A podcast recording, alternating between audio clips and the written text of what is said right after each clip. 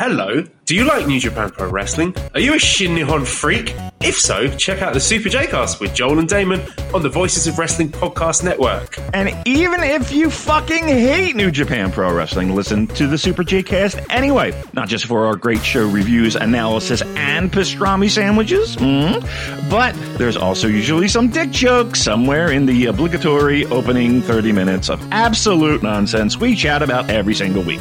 That's the Super J-Cast for all the best talk about New Japan Pro Wrestling, crisps, and pornography. This podcast is a member of the Voices of Wrestling Podcasting Network. Visit voicesofwrestling.com to hear the rest of our great podcasts, as well as show reviews, columns, opinions, and updates across the world of wrestling.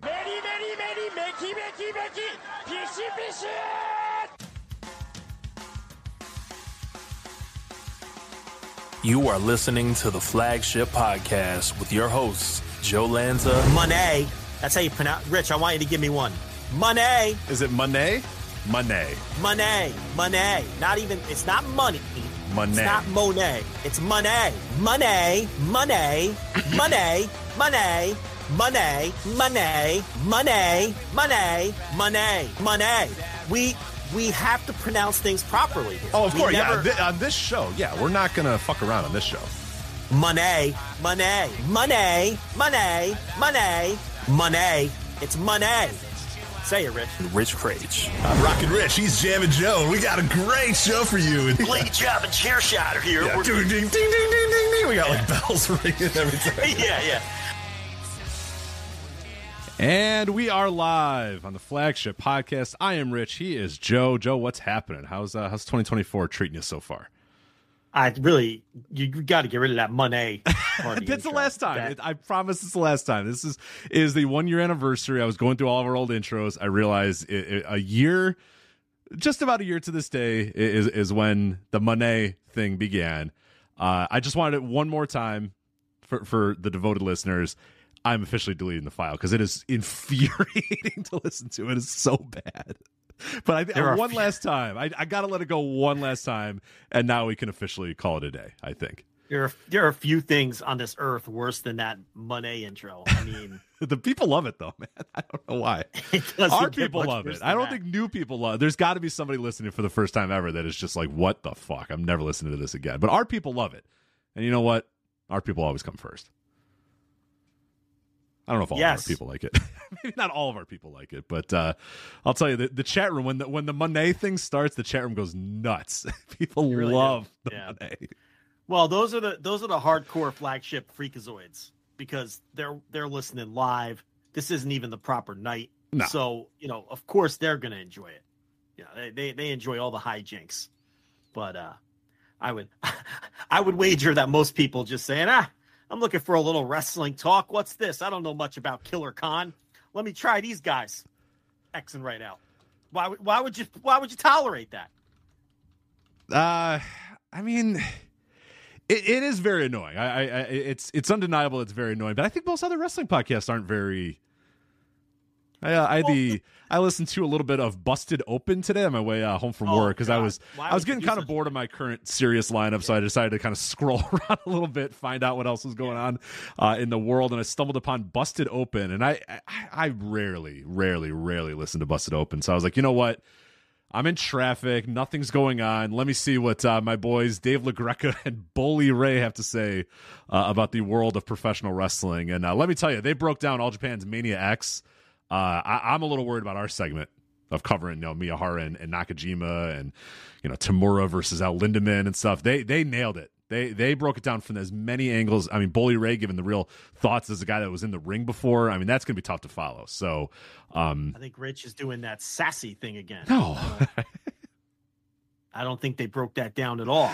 I Do you think, they, just uh, talked about The Rock, Dwayne Johnson, the entire time? I'm going to guess that was a uh, high priority topic for those guys, and they spent all. How long is that show? Two hours? Three Uh. I wouldn't know. I only listened about 15 minutes, to be fair. I was like, I think I got this. I think I got the gist of what we're doing here. if it's, But if it's three hours, they probably did two hours and 45 minutes of The Rock and 15 minutes of uh, how can we fix AEW because it's always broken. so that that was that was probably the uh, the show. But hey, you have to do a show for your audience, Eh, right? right. You have Mhm, to do a mhm, show for your audience. But um, yeah, I mean, do you want to do a half hour of ripping other wrestling podcasts? Because I have a I have a list. Uh, no, can- no, no, no, I'm Okay. good. No, All right. you got a Um, list. How extensive is this I mean- list? Let- hold on. Let's see. Let, let me. If you really want to do this, Rich, you'll be tugging your collar instantly. No, So, I think I would be. Yeah, I think I, I think I'd like to avoid that if possible. So, uh, we got a lot to do this week. Even though we are here on a Tuesday, which if people are wondering what the hell are you doing here uh, on a Tuesday, uh, that is because Wrestle Kingdom is Thursday, and we're doing an instant reaction live for Wrestle Kingdom. It's gonna be available at patreon.com slash voices of wrestling, voices of voicesofwrestling.com slash patreon, or flagshippatreon.com. But uh, if you want to listen to that, that will be immediately after uh, Wrestle Kingdom 18 on Thursday. So as a result, we didn't want to do a flagship that day. Not only because we have to get up at, at, at or I have to get up at a weird time. You'll just have to stay up. It's pretty much no different for you. To, it's business as usual for Joe Lanza uh, on that day. But we figured doing a flagship on Thursday would be kind of stupid because one of the big topics we're going to talk about is Wrestle Kingdom, and it's like we're going to be reviewing it earlier in the day. We won't have an episode where we can preview it, so it just worked out to do this on Tuesday. So here we are on Tuesday. It ended up being a pretty big week, a uh, pretty big weekend for wrestling as well. So we have plenty to get to, plenty of topics uh, to discuss, even though it is on the short week since we just did a show on Thursday. But of course, you will get that preview uh, of Wrestle Kingdom 18. That is coming later in the show. Uh, we are going to talk about much, uh, unlike our friends at uh, Busted Open, uh, they did not have time for uh, All Japan Pro Wrestling's Mania X uh, and Nakajima versus Miyahara, the Triple Crown match in the main event. But we have plenty of time for that. So we'll talk about that entire show as well as review that main event match. It's getting a lot of match of the year buzz as a late contender for 2023. Uh, we'll also touch on All Japan Pro Wrestling and WWE's ongoing relationship, which seems to have even more um, smoke to the fire, I guess is probably the best way to put it. So we'll talk, touch on that a little bit. We'll also do some wrestling contract season news as, as some new people have also, uh, sprung up recently as, as appearing to, you know, be leaving their current place to go to a new place or an old place or a familiar place. So a lot of movement going on in the wrestling contract season world. Uh, we are going to briefly touch on Kota Ibushi's ankles as well as the uh, Noah, the New Year show uh, that took place uh, last night, uh, featuring the main event of Kota Ibushi and, and, and Naomichi Marufuji, which is currently at a 0.58 on Cage Match. So, uh, yeah, that's going to be one definitely to talk about. And then, of course, we much like our friends at Busted Open, are going to talk about The Rock uh, returning to WWE on, on the Day One Raw show. Uh, and said he wanted to sit at the head of the table. So, uh, some interesting stuff there. Will Cody be able to finish his story this year? How does The Rock factor in WrestleMania? How does Roman get involved in all that? So, uh, again, we will talk about The Rock uh, returning to WWE. Uh, before we do any of that, though, we do have to uh, start the show off. we have to keep punching up on other podcasts because we can go over what the Ringer show has talked about. this week if you like. no, no, no, no, no, no. All right, come on, that's punching up. That's still pun- that counts as punching up, right? It's the Ringer. That's true. We like to punch up, right? I, I consulted Okay. a man who I consulted a man. Uh, remember when we, we were doing our Ringer wrestling podcast? Yes, yes. for a few for a few weeks there, about a year ago or whatever it was. Uh, I consulted a very wise man on uh, on the rules of, of of when we would come off, you know, a little uncouth if we continued doing those type of bits. And uh, that man was friend of the show, Murder Brian. And you know what Murder Brian told me, Rich? He told me as long as we keep it to the ringer and Busted Open, it will it will count as punching up, and we can't get into trouble. That was straight from Murder Brian. There you go. He- yeah, he- and that's that. That guy's the professor of punching up, man. He- that guy spends all of his podcast right. banging on Mad Cow and all these dudes all across the world. All these, you know, radio superstars of yesteryear that are still currently hanging on or whatever. Yeah, if he says it, he's the master. So okay, that makes me feel a lot better about uh, making fun of the ringer and Busted Open. Then no one punches up like no, Brian. he is the No. master of it. Yeah. Anything else would be, you know, punching down or punching sideways. We don't want to do that, you know, and, and get ourselves into trouble. Uh, so let's see what the ringer's been up to. Okay, you, you filled us in on busted open. So it's not like we have a million topics to get to, including the Wrestle Kingdom preview, which used to take up the entire three-hour show. We had a four-hour So, uh, show. We once had a four-hour show for the uh, the Tanahashi Okada right. match. We did four hours on one on Wrestle Kingdom with I believe two and a half hours simply on Okada and Tanahashi, and now we're like, Yeah, "Ah, so we'll wait, get wait, to wait. it when we get to it. Let, let's burn 40 minutes on the ringer here. So let's see. We got uh, uh, Wednesday Worldwide. Their last episode was on December 27th. Here's what they did on their show, Rich. This was, uh, of course, all the stars Ben, Carl, and Brian. Mm-hmm. No last names. no last names. Just Ben. they went over. Just It's all Ben. stars. It's Ben. all the all the ringer stars. Um, they discussed the biggest wrestling headlines Ah. from 2023. Uh, they each picked their own headline. Okay, that they wanted to discuss on the show. Are you ready for each of the selections? Okay, so these are the biggest wrestling stories of 2023, right? In the opinion of Ben. Ben, Carl, and Brian. Got it. Okay. Ben selected WWE sold to Endeavor. Great. Uh, That's a pretty That- good big that- topic. That's, Ben, you nailed it Listen, there. That's a pretty big topic. A, a transformative change uh, in in the, in the top wrestling company in the world, uh, leaving the family business and and and merging with the top fighting. Uh, organization in, in the world in UFC. Yeah, I would say that that would be uh, a pretty big wrestling story for 2023. Ben, not bad. Nicely done. Nicely done, Ben.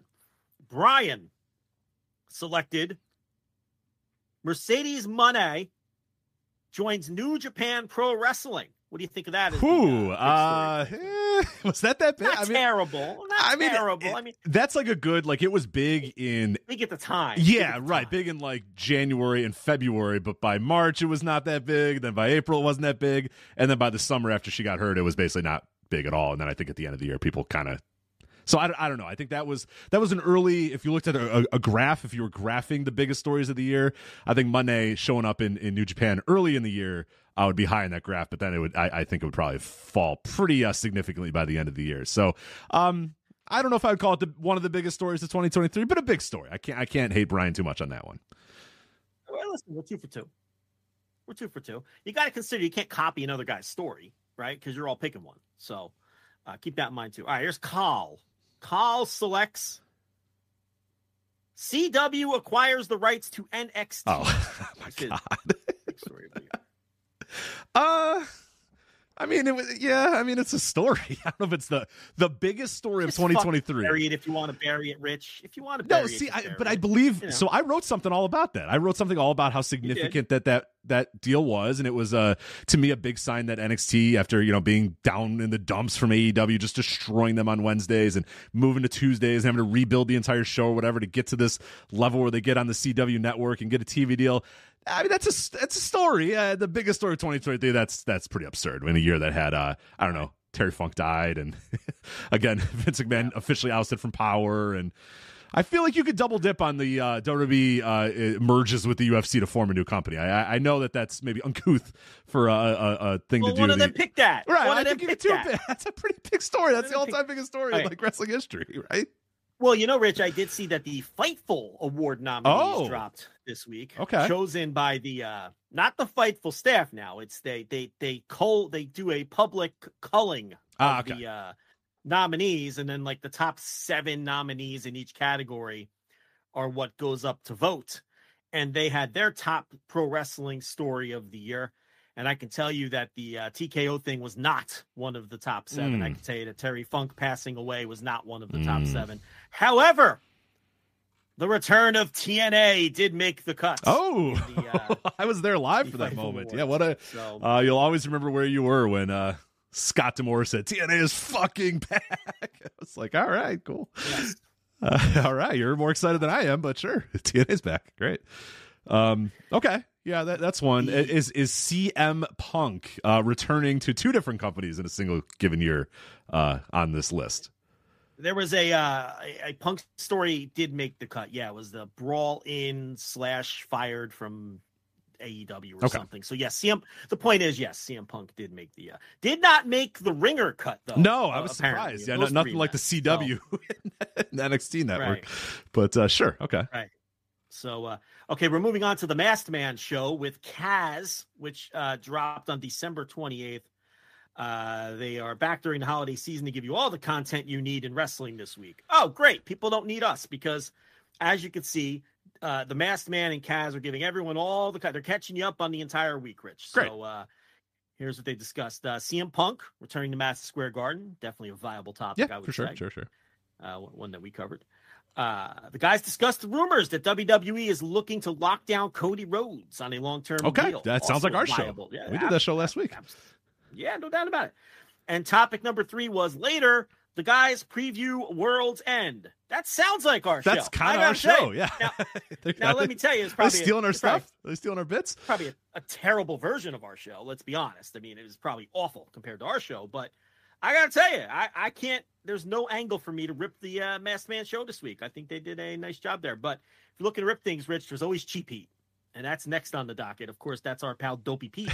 Dopey And, Pete. What's uh, up, Dopey Pete? How are you? they did they did two shows. We've got December 29th, the the uh, the Cheap Heat with uh, Dopey Pete, of course, and uh, Stat Guy Greg and Dip. Love my guy, and Dip. they discussed. Here's the topics. Oh, this is a far cry from uh, Masked Man show. Topic one: Hall of Fame induction speculation. oh. I don't even know what that means. Like, what Are are they? Hold on. Hold, hold, hold on a minute. In the year, the, the month of what are we talking? This this released in December of 2023, right? Three days ago, the Three days ago. or something. Okay. Yeah. Or They're days ago, discussing who is going to go to the WWE Hall of Fame Uh, in hold on, April hold on. of 2024. Hold on now. Let's be fair. It doesn't say. It just says Hall of Fame. What, what Hall of Fame do you think Dopey Pete is talking about? The Rock and Roll Hall of Fame? You think he's talking about the Rock and Roll Hall of Fame? Maybe, Maybe the Impact Hall of Fame. maybe the Impact, know. maybe the NW, NBA Hall of Fame. The Maybe they think the Observer does induction speeches. oh, they I'm want to know sure who's Dopey putting in- Pete. I'm sure Pete is sitting down and talking about the Observer. Yes, Maybe he vote. Maybe he's excited about Rocco and Perez. How do you know? it's true. He could have voted for him. He's a New York guy. maybe He's, a New York guy too. Yeah, he's a New York guy. So you, know, maybe sitting on his uh, grandfather's lap, learning about uh, and Perez. Yeah, it's, it's possible. Number two, fantasy booking the Rock's return. Mm. Hey, that was prophetic. He hadn't returned yet. Oh wow, yeah. Actually, hold on. You got to hand it to him. You got listen. Like ISIS, sometimes you got to hand it to gotta Dopey. hand it to Dopey Right. Pete. He nailed it. Okay. Uh, uh, next up, uh, Rosenberg's backstage experience at the house show at MSG. He'll put himself over there, maybe. Yeah, yeah, all right. uh, and then the CM Punk match with uh, with Dirty Dom at the house show. Stay Mage and Happy New Year. So that was uh, the the. But but but wait, there's more. There's one more cheap heat. This came out today. This cheap heat came out today, and we've got uh, Can't knock the, work Rock ethic. Can't knock the work ethic. No. honestly, two No, two listen. pods in No, four days is pretty good. out. pumping them out. The Rock's appearance on Raw, of course. Uh, then, and, I'm just reading this verbatim. Next topic was the Cody Rhodes of it all. I guess what we're going to talk about Yeah. tonight, right? Mhm, like what mhm. happens to Cody.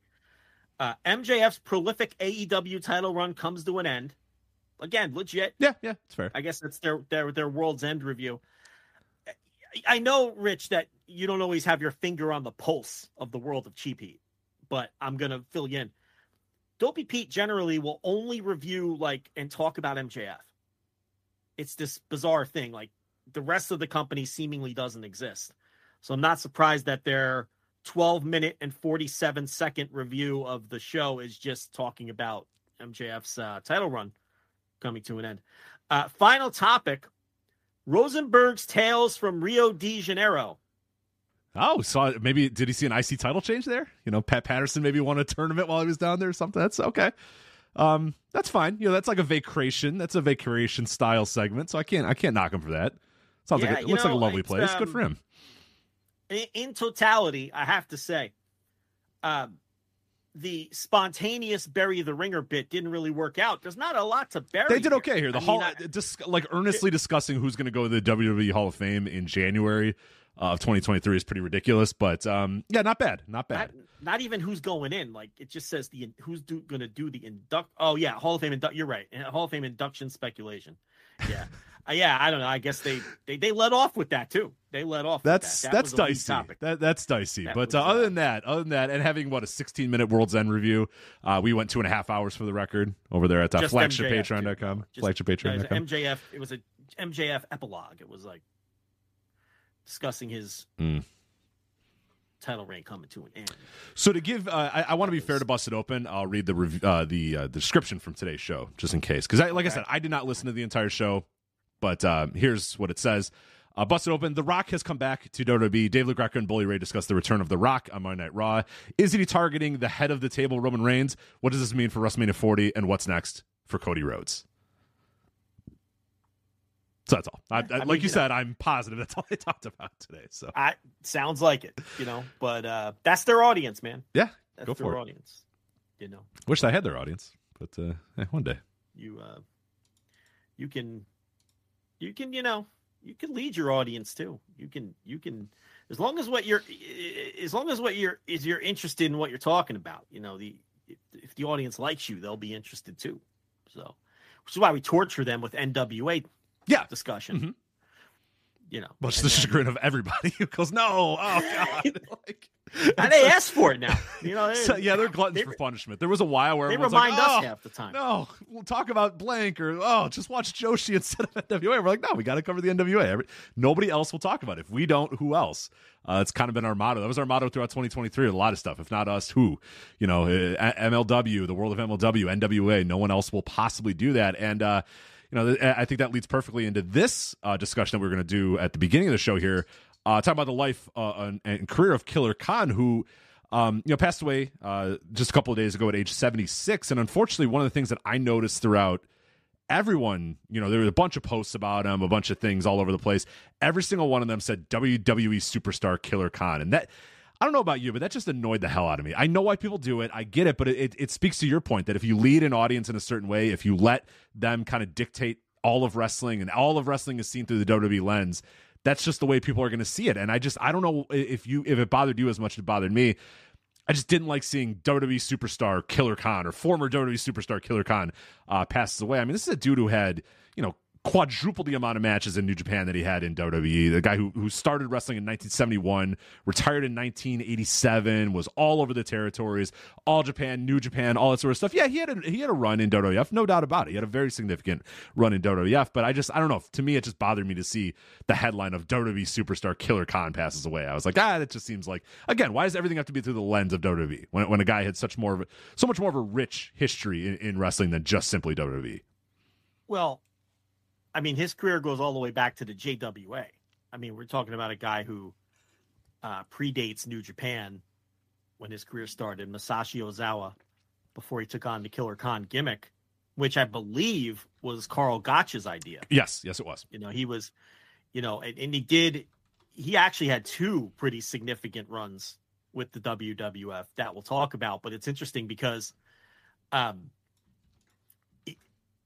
really the Vince McMahon version of WWF history, they kind of erase the first one, which is interesting. And I guess I'll save that for later when we get to it. Also, because really Vince McMahon's version of history starts with 1984. We all know that you know the way he tells the history of the company it starts with 1984 and every now and then they'll reference bruno that's basically vince's version of the history of the company You might get a it Snuka. You might get snook that. off the, uh, you know, a real quick Snuka thing. You might get back Well, in the ring, anyway. waving. Yeah, Yeah, not don't do it anymore. anymore. These days, uh, not anymore. But yeah, you might. Sometimes we get the Snuka thing. You get Backlund, maybe you know, zipping his jacket, unzipping his jacket. You get a quick Bruno thing, and then basically Hogan drops the leg, and and and now history has begun. Well, you know, just to, to tell you what I'm talking about. I mean, when when Killer Khan came back to the WWF in 1987 for his second run after, you know, five years away, you know, four or five years away, whatever it was, which isn't a significant amount of time. I mean, you're talking, you know, that would be like somebody who left WWE. It'd be like Cody coming back to WWE and pretending he had never been there and they, they didn't know who he was. You know, he came back and in his first match on TV, you know, Vince McMahon and and and uh and Jesse Ventura are going on and on about this. Who is this man that Mr. Fuji has discovered? And Jesse's like, look at this guy, McMahon. I can't believe this man. Look at the size of this man. you know, uh, I can't. What, what, I wonder what he brings to. It's like he was there four years ago. He's a he's a wrestling superstar who's main evented all over the world. But the first run, you know, in, in 81, 82, it, it, it was wiped from the history books. It never happened because nothing happened except for Bruno, uh, or maybe superstar Billy Graham, or like you're saying, maybe Bob before 1984. So, um, you know, but yeah, yeah, he did have the two, but yeah, he started with the JW. He goes all the way back before he predates Yeah. New Japan, Mhm, and then of course he ended up with New Japan, and he was a underneath babyface for a number of years, wrestling under his uh his shoot name.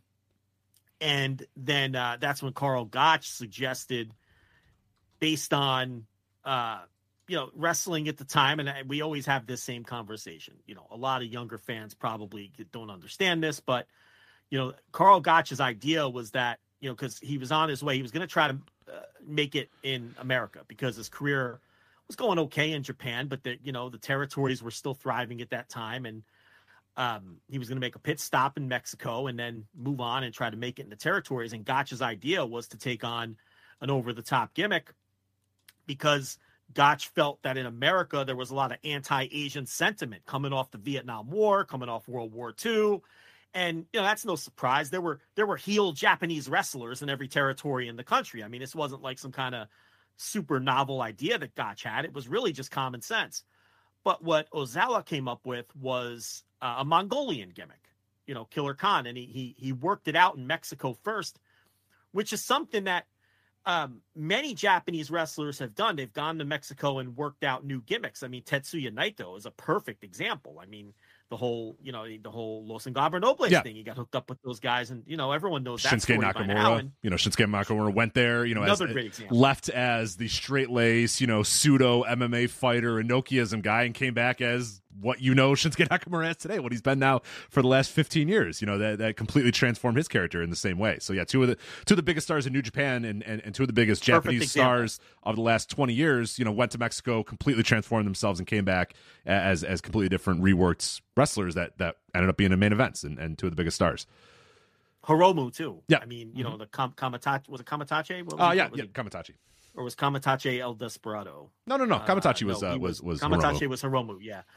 You know, and that basically was was uh, essentially the the version 1.0 of what would become Hiromu Takahashi. You know, was was Kamaitachi as as another recent example, but it was the same thing. So he decided to go with a Mongolian gimmick. Now, Mongolian gimmicks again, that wasn't anything that was completely reinventing the wheel. You know, you had you know the Mongolian Stomper or the Mongols. There were plenty of Mongolian gimmicks in wrestling, and and, and none of them were actually Mongolian.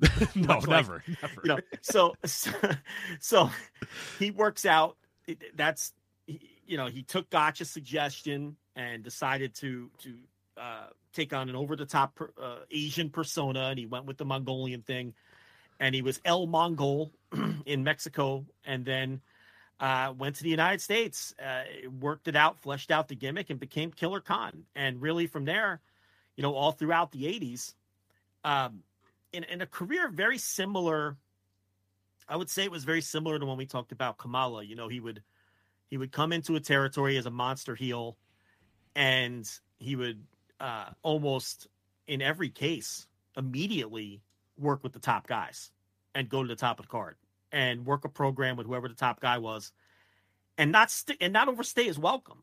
You know, he'd stay four, five, six months, seven months, you know, ten months tops, and then it was off to the next spot.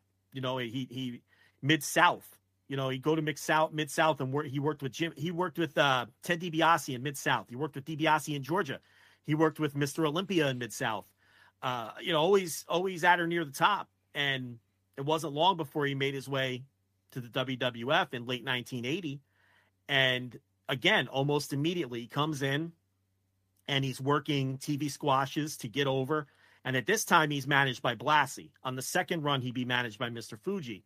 But on this 1980 run, he was managed by Fred Blassie. And within, I don't know, two months of debuting, he's working Madison Square Garden with Bob Backlund. Yeah, it's actually so so fans. it's not even too this this how quickly WWF moved at that time. We always talk about that with Hulk Hogan, where people don't really realize with Hulk Hogan that like when he came back and and, and Vince McMahon Jr. decided this guy's going to be my star, he didn't build the guy up for two years to get him his star. He was like, no, this guy's my star. And within like a couple months, he was there. Killer Khan was wrestling Bob Backlund. He debuts his debut for WWF is December 17th, 1980. December 29th, he's facing Bob Backlund for the WWF title on MSG. The same month. it's wild. Yeah, so you know he comes in 1980, and they immediately put him with Backlund, which really was the early pattern. You know, he did the same thing in Mid South, in Georgia, immediately working at the top, and then You know, he was also working with Pedro Morales and of course Andre the Giant. And in 81, they did the angle in Boston where Killer Khan, because the finisher he would use is he would jump off the middle turnbuckle and do the knee drop to the throat, right? And what happened was they they did an angle where Killer Khan broke Andre the Giant's ankle in Boston. Now, what really happened was Andre injured himself getting out of bed. He broke his ankle rolling out of bed in the morning, but they decided, all right, well, let's. You're he was already in this feud with Killer Khan, so they decided to, you know, make lemonade out of chicken shit to create my own phrase there and try to make some money off of it. So, um, you know, I I don't know if Andre. I guess he worked the the match, which was more of an angle than a match with the broken ankle, and they had Killer Khan put him out. And then, you know, they built to Andre's return. And I know they did a big angle that I've watched a million times on TV too, where Andre came out on the crutches and Vince McMahon, you know, those old style from those days where Vince would be in front of the ring. Yes. And the Yeah, yeah, wrestler yeah. would come out and they'd do the, you know, and Andre came out on the crutches and Blassie came out to confront him and, and, and then Killer Khan. And then Andre, he whacks Blassie with the, with the crutch, if I'm remembering this right. like Exactly. across the Yep. throat. Mm-hmm. And then I think Killer Khan comes out to attack him. Um, but anyway, they had a series of rematches. They had uh, Mongolian stretcher matches or whatever they were called, and the most famous of which was in the Philadelphia Spectrum. That one is all over YouTube. You can find Yeah, that one I found, I watched earlier. Not hard to find at all. Very very easy to find. Yeah, yeah, and and in that one, and I'm sure all the matches on the loop were very similar. You know, he he drapes Andre's leg in the ropes like he did in Boston, and comes off, and to kind of recreate the broken ankle, and um, you know, Andre makes the big comeback, and eventually, it's just basically a, a stretcher match. You know, you get the guy has to be carried out on the stretcher, so. Um, he puts Andre on this little tiny stretcher. Oh, the tiniest little fucking stretcher. Yeah, it's Yeah, it's it's not, it's not there. the modern WWE stretcher thing or whatever. It, it's like No, it's, like a piece of steel with like three red straps below it or whatever. They're trying to roll Andre onto this thing, and it's it looks like it's gonna be tough to do it no matter what. And, and Khan's no small guy either. I mean, that, it, it looked like it barely fit him either. So, um, yeah, it's it's it's, pretty funny hilarious. too because it's, it's McMahon on commentary, right? I think it's McMahon. yes, yeah, uh-huh, and, uh-huh, um, yeah, I don't think it's Dick Graham. I No, no, no, it- it's definitely- sometimes it's- did Philly. yeah. It's definitely Vince. It's definitely Vince. Yeah, and he and he uh, he knows the stretcher's small because he's insecure about it because he he I don't know if you heard this, but he's like. You see that stretcher reinforced by steel for these large bodies. It's a tiny stretcher, you know, Right, right. reinforced by steel. It was Right. definitely just a cheap aluminum stretcher, you know.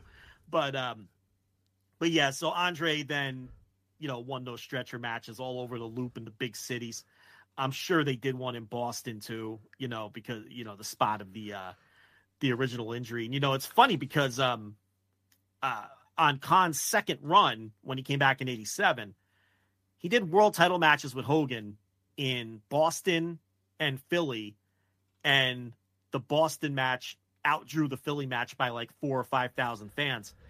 And I think the Boston Mongolian stretcher match with Andre outdrew the Philly Mongolian stretcher match by about three or four thousand fans. So you could see the power of the original angle taking place in Boston. That kept Killer Khan's drawing power alive in that city for like the next five years Right, right. because you know, so you know, because those fans remember, oh, he's the guy who took out Andre the Giant. I I gotta fucking get a load of this guy, you know. So um yes, he's a top guy. He worked with all three of the top guys. He worked with Backlund, 19,000 in MSG. Worked with Andre all over the loop. And, and in between, he worked with Pedro, who was the Pedro Morales, who was the Intercontinental Champion at the time, all over. And, you know, he stuck until about 82. That was really a really long run for him, you know, for him to be in a place from the end of 1980 into 1982 uh, was a pretty significant run. And, you know, he would, uh, and Watts would always take him back in Mid South and he would always come in for a short while. He would never stay long at all. And he would always work with the top guys. And then he finally started bouncing back into New Japan in the early 80s. But this time he came back as a heel, as Killer Khan, you know, and, and he worked with, you know, the top heel group with, with, you know, Riki Choshu and Yatsu and all those guys and, and, and Animal Hamaguchi, which is funny because then when he went back to the States, and I'll, I'll talk about some of that, that stuff in 84, when he went back to Japan, that's when Choshu and those guys had jumped. So he went back when he went back to Japan. He went back to all Japan. He didn't come back to New Right, Japan right. after '84 because th- that whole group, Yatsu and Choshu and Hamaguchi and all those dudes, uh, while he was gone, they had all jumped to All Japan. So he, when he went back to Japan, he went back to All Japan with his boys. But um, he comes back to America in '84, and this is where he has uh, two of his most interesting runs. He goes up to Calgary, and again, immediately works with the top guys. He's infused with uh, Archie the Stomper Gouldie and Dynamite Kid for for the top titles, and that was sort of the pattern of his entire career. No matter where he went, they immediately booked him to the top. He worked with the top guys in almost all these territories, and then uh, you know he'd be he'd be gone in six months. And from there, he went to Dallas, and that's where he had arguably. I- It's probably not more famous than the Andre stuff, but I don't know what Andre match you would pick. I guess you would pick the match where he broke his ankle, but that wasn't really a match. So you, you could make an argument it was in Dallas where he had his most famous match, at least among hardcore smarks, and that was the Texas Death Match with Terry Gordy Right, which, Which- you did this week for your match of the week. as my match of the week. Yeah, so that's the one I chose. Um, look, he comes into Dallas in, I guess, the spring of eight. Let me get my timelines right. Yeah, it would be the spring of '84 after the Calgary run. After you know he worked with top guys in Calgary, he was done there, and he came to Dallas for the first time. He had never worked Dallas before, and Dallas was still they they hadn't completely cooled off yet. This wasn't the super hot period. Okay, this isn't 82, 83 but it also isn't 88. You know what I mean? Like it's still a, a pretty viable territory at this time. Um, so he comes in in early 84, and th- this was such a great storyline that they did. So he comes in as Terry Gordy's buddy, right? And Terry Gordy introduces him to the rest of the Freebirds. And they're like, all right, this guy seems like he's a fucking animal. We'll, we'll, we'll you know, he could help us against the Von Erichs. You know what I mean? Like, uh, no problem. So he's Gordy's pal, and the Freebirds accept him. So he's he's working with the Freebirds to to battle the Von Erichs and and and battle all the baby faces in the promotion. And um, what they do is Skandar Akbar pays off Killer Khan to join Devastation Incorporated with the Missing Link and One Man Gang, and I think Wild Bill Irwin was was there at the time.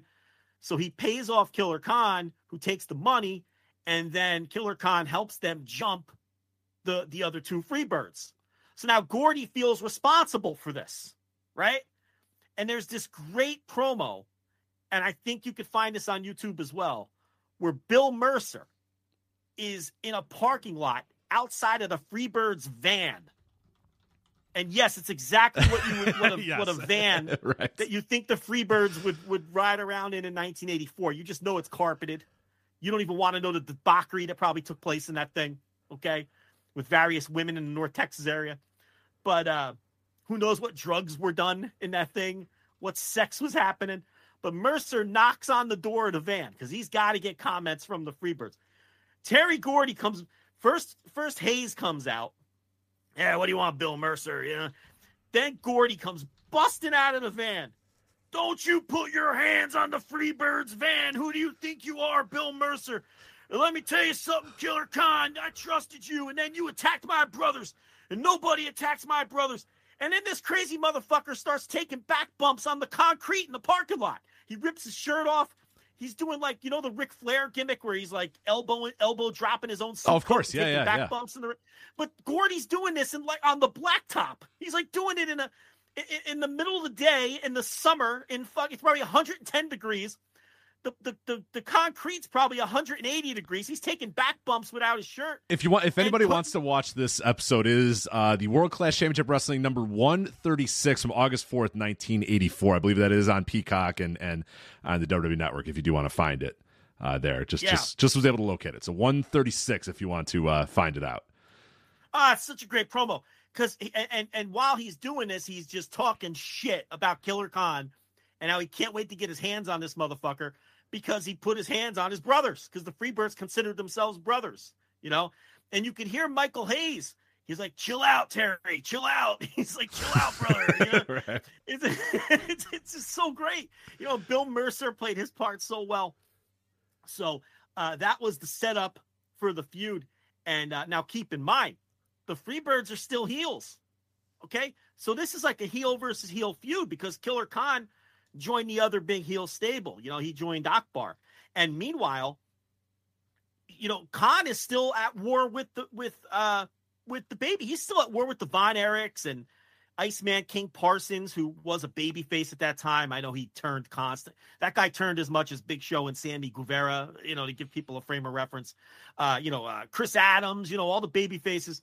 So uh, Khan is is with Devastation Inc. still feuding with those dudes. The Freebirds are still feuding with the Von Erichs. But while this is all going on, they're building to these Terry Gordy, uh, Killer Khan singles matches, and and you know Khan he wrestled Michael Hayes, he wrestled Buddy Roberts, and then finally they got him in there with Terry Gordy, and they peaked the feud at the uh, at the Thanksgiving uh, Star Wars uh, in in in on Thanksgiving 1984, where they had their Texas Death Match, Mhm. and that was the match of the week this week on the site. And the deal there was the special guest referee was Kerry Von Erich, with the psychology being, look, Kerry Von Erich hates both of these guys, so he's gonna call it down the middle. Like he's not gonna have any favor because he doesn't like the Freebirds, he doesn't like Devastation Inc. And the other thing, it's the Von Erichs, and everybody trusts the Von Erichs, and they trust Kerry. He just won the America's title, so the idea was the fans trust the Von Erichs implicitly. They know Kerry's going to call it down the middle because he doesn't like either one of them anyway. And this is one of the legendary world class matches of that hot period with Terry Gordy and Killer Khan. If you want to watch it, I've got it up as the match of the week on our five dollar tier. It's on YouTube, but you get the write up if if you watch it with us uh, behind our paywall. And it's just uh, it's just a bloodfest. I mean, both guys are Gordy's busted open very quickly, and um, you know he. I think uh, let's see. I think Con-, Khan wins the first fall with the knee drop off the off the turnbuckle, and then Gordy went and, and it's Texas Death. So it's uh uh you have to pin the man. Then there's a 30 second respite, and then after the 30 seconds, you have to answer the 10 count, right? So Khan hits the knee drop but Gordy answers the 10 count. Then Gordy hits Khan with a pile driver, and they built to that so well, but Khan answers the count. So they've got one fall on each other each, but neither guy could keep the other down. And the finish of this match is so good because Gordy gets Khan with the Oriental Spike. Killer Khan taught Terry Gordy the Oriental Spike. That was the story. When when Gordy brought Khan in to team with him, because they worked a bunch of tag matches together away from the rest of the Freebirds, you know, battling the Von Erichs. Killer Khan taught Terry Gordy this this Oriental spike, this mysterious move from the Orient, right? That, that everybody feared Killer Khan's Oriental spike. And it came back to bite Killer Khan because he taught it to Gordy, and then Gordy used it to beat him in the Texas Death Match. So he uses the Oriental spike on him. It's very clear that Khan's not going to be able to answer the bell. So at the count of eight, Skandar Akbar and the missing link hit the ring because they're like, ah, well, he's not going to get up, so we have to figure out a way to to get him out of this. So then uh, Kerry and Kerry Von Erich and Terry Gordy are fighting off uh, Akbar and the missing link. The fucking crowd's going insane because this is the Von Erichs and the Freebirds fighting together, right? This is like, oh shit, they've been waiting for this for like two years. Right, right, yeah. So After after the, the hated feud, obviously the the one that everybody They're knows still that. feuding. Right, right. Uh, Yeah. but the fact that they're you know at least for this brief moment coming together for for for at least uh, a shared enemy uh, in Killer Khan is pretty cool to watch. Yeah. And Khan's been, you know, and Khan was wreaking havoc in the whole territory. He put Chick Donovan out of action. I remember that angle where, you know, he destroyed Chick Donovan and and uh, and, he, and, and Kevin Von Erich was seeking revenge for Chick Donovan at one point. This was just all very well done. And it's it was all over the course of of maybe five or six months. And then uh, so anyway, they run off uh, the heels, and then Kerry grabs the mic, and uh, in his typical Kerry dumb jock fashion, he's like, "Well, you know, uh, I was the referee here. His marble and, mouth. uh, it, it was, I was the it- I was the it- referee over it is, there. it- it is my opinion as the referee that I had reached the count of seven, and I don't think Killer Khan was going to get to his feet, so I declare Terry Gordy the winner. Right? The crowd Which is goes not fucking fair. nuts. Which is not Right. fair at all. That's that's bullshit. I, I I disagree. I think it's very fair because he wasn't going to get up. So Terry was like, "Fuck this shit. I'm not going to let Skandar Akbar pull this nonsense. I'm, I'm, declaring. I'm the referee. I'm declaring a winner here." So, uh, crowd goes nuts. Offers his hand to Terry Gordy. Right, and and Terry's so so great here. He's covered in blood, and he's shit. You see him shaking his head no, and his that big mop, that head of hair is going side to side with the blood and the sweat flying off, and you can see him saying, "I'm Yeah, not they don't make it, him. They don't make him like Terry Gordy, man. There, there's no one else. You'll never be another Terry Gordy. That look, Yeah, nah, no one else can do that. No one else got that look. I'm not doing it, Kerry. I'm not doing it, Kerry. You know, he's like, I'm not doing. It. So Kerry gives him the double hand wave. He's like, all right, fuck you. Like he double hand waves him, and he and he's he leaves. He's like, all right, I gave him a chance. And then Gordy grabs the mic. And like, you wait a minute there, Kerry Von Erich. You get your ass back in here. You know, and uh, everyone thinks he's calling him in the fight. You know, Devon Von Erichs, they're never going to turn down a fight in Dallas. So Kerry turns around. He's all right. He gets back in there. He's ready. Got them fist balled up. And then Terry puts out the hand, right? And then they shake it out. Crowd fucking explodes. Reunion arena, 16,000 people, right? Terry Gordy and Kerry Von Erich shaking hands in the middle of the ring, both covered in blood after they ran off Killer Khan and Devastation Inc. Pro wrestling, Rich. That is pro That's wrestling, pro man. That's it. I'm, I'm surprised. You say you said there were sixteen thousand people there. Uh, they were all stuffed into a guard armory, or you're, you're saying the because I I was under the impression that Vince McMahon uh, for WrestleMania was the first time that you know took wrestling from you know smoky guard armories into big arenas with bright lights and stuff. But you're telling me sixteen thousand people were at the Reunion Arena for this show in 1984. 15,325 in Reunion Arena in Dallas. And this is when they were starting to cool off. Yeah, right. This is their down period. yeah, Now they weren't, now they were still, now the listen, beginning of the know, down, the beginning of the down period, Yeah. we should say, just because it wasn't, what wasn't they their- were. It wasn't Texas Stadium. period. They weren't filling Texas Stadium like they were a couple years ago. Yeah, you know, I mean, they were still running it. I think uh, um, they had run they they ran Star Wars there the next month on Christmas, and you know, there were still and they ran the Cotton Bowl um, in October that year.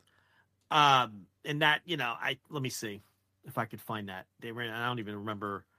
Okay, so they ran the Cotton Bowl on October 27th, about a month earlier, and they drew 12,000, which that's a basketball arena crowd. That's not a football stadium crowd. But um, what was on top? Six man tag team titles. The Von Erichs versus Jake Roberts, Chris Adams, and Gino Hernandez. Uh, I do appreciate though that uh, somebody on Cage Match put capacity twelve thousand for the Cotton Bowl in Dallas. Yeah, yeah. No, I, I don't think CA means capacity. I think that's German for for um attendance or something. Oh, like okay, I don't okay. think. Yeah, yeah. I don't think that's what the CA means. Because uh, the next year it says CA twenty six thousand, so they uh they, they were right, able right, to get right. yeah, yeah. Yeah, yeah. It's funny if it would have been, but um, but yeah. So that was that Star Wars show. It drew over fifteen thousand, and you know, I know Chris Adams and Kevin Von Erich was on that show because I think Chris Adams turned heel at some point. Yeah, mhm, mhm. uh, that's exactly all that. And and you know, but those were the two big matches. It was Chris Adams and Kevin Von Erich, and it was uh, Terry Gordy and Killer Khan. Texas Death Match was a match that uh, people still talk about to this day. And and you know, I know Cage Match has it at six point four zero, which would come out to like three and a quarter. That's a notebook match. Nah, I, it's I- better you know, than I that. just it's better than that. obviously I just watched that again this week, but that's one of the most memorable matches of the era. That's easily a four star match. I mean, there's no doubt about it. Even with modern eyes, I mean, um, you know, that's just uh, it's just an awesome, awesome match. The great post match angle, and then again, you know, um, that was it for Killer Khan. I mean, he he they did one blow off. They did the cage match at the Sportatorium a couple of weeks later, where Gordy beats him again. And um, I know that they, they, I think Chick Donovan even gave him his comeuppance in a couple of different matches in, in, in tags or whatnot for, for putting him out earlier in the year. And then Killer Khan was on the move again. You know, it's, it's again, he, he rarely, other than that first WWF run from 80 to 82, this is what he would do. He'd come in, he would headline, And then, you know, because what do you do after at that point? You know, once that Gordy feud, he came in and that was the program from start to finish. right which, which we need to bring back to So- wrestling and i know it probably will never come back but this is when i think it, it, it really is the best because like you said you do the feud and you have the blow off match and instead of like all right now we need to figure out something else for this guy or a new thing to do or we'll just run it back again the guy leaves and the guy goes to another territory and can do the somewhat of the same thing but a little di- bit different with new people. Like this should happen more in wrestling. Like i think all of wrestling should embrace the idea of people leaving and they can come back. It doesn't mean they're they're gone forever. We saw we're going to talk about it with killer khan here in a minute of him coming back and, and and coming and going from wwf and coming and going to all japan and coming and going to different territories. But i love that idea of a guy you, you nine months, ten months, you're done. You finish up your story and you leave, and you go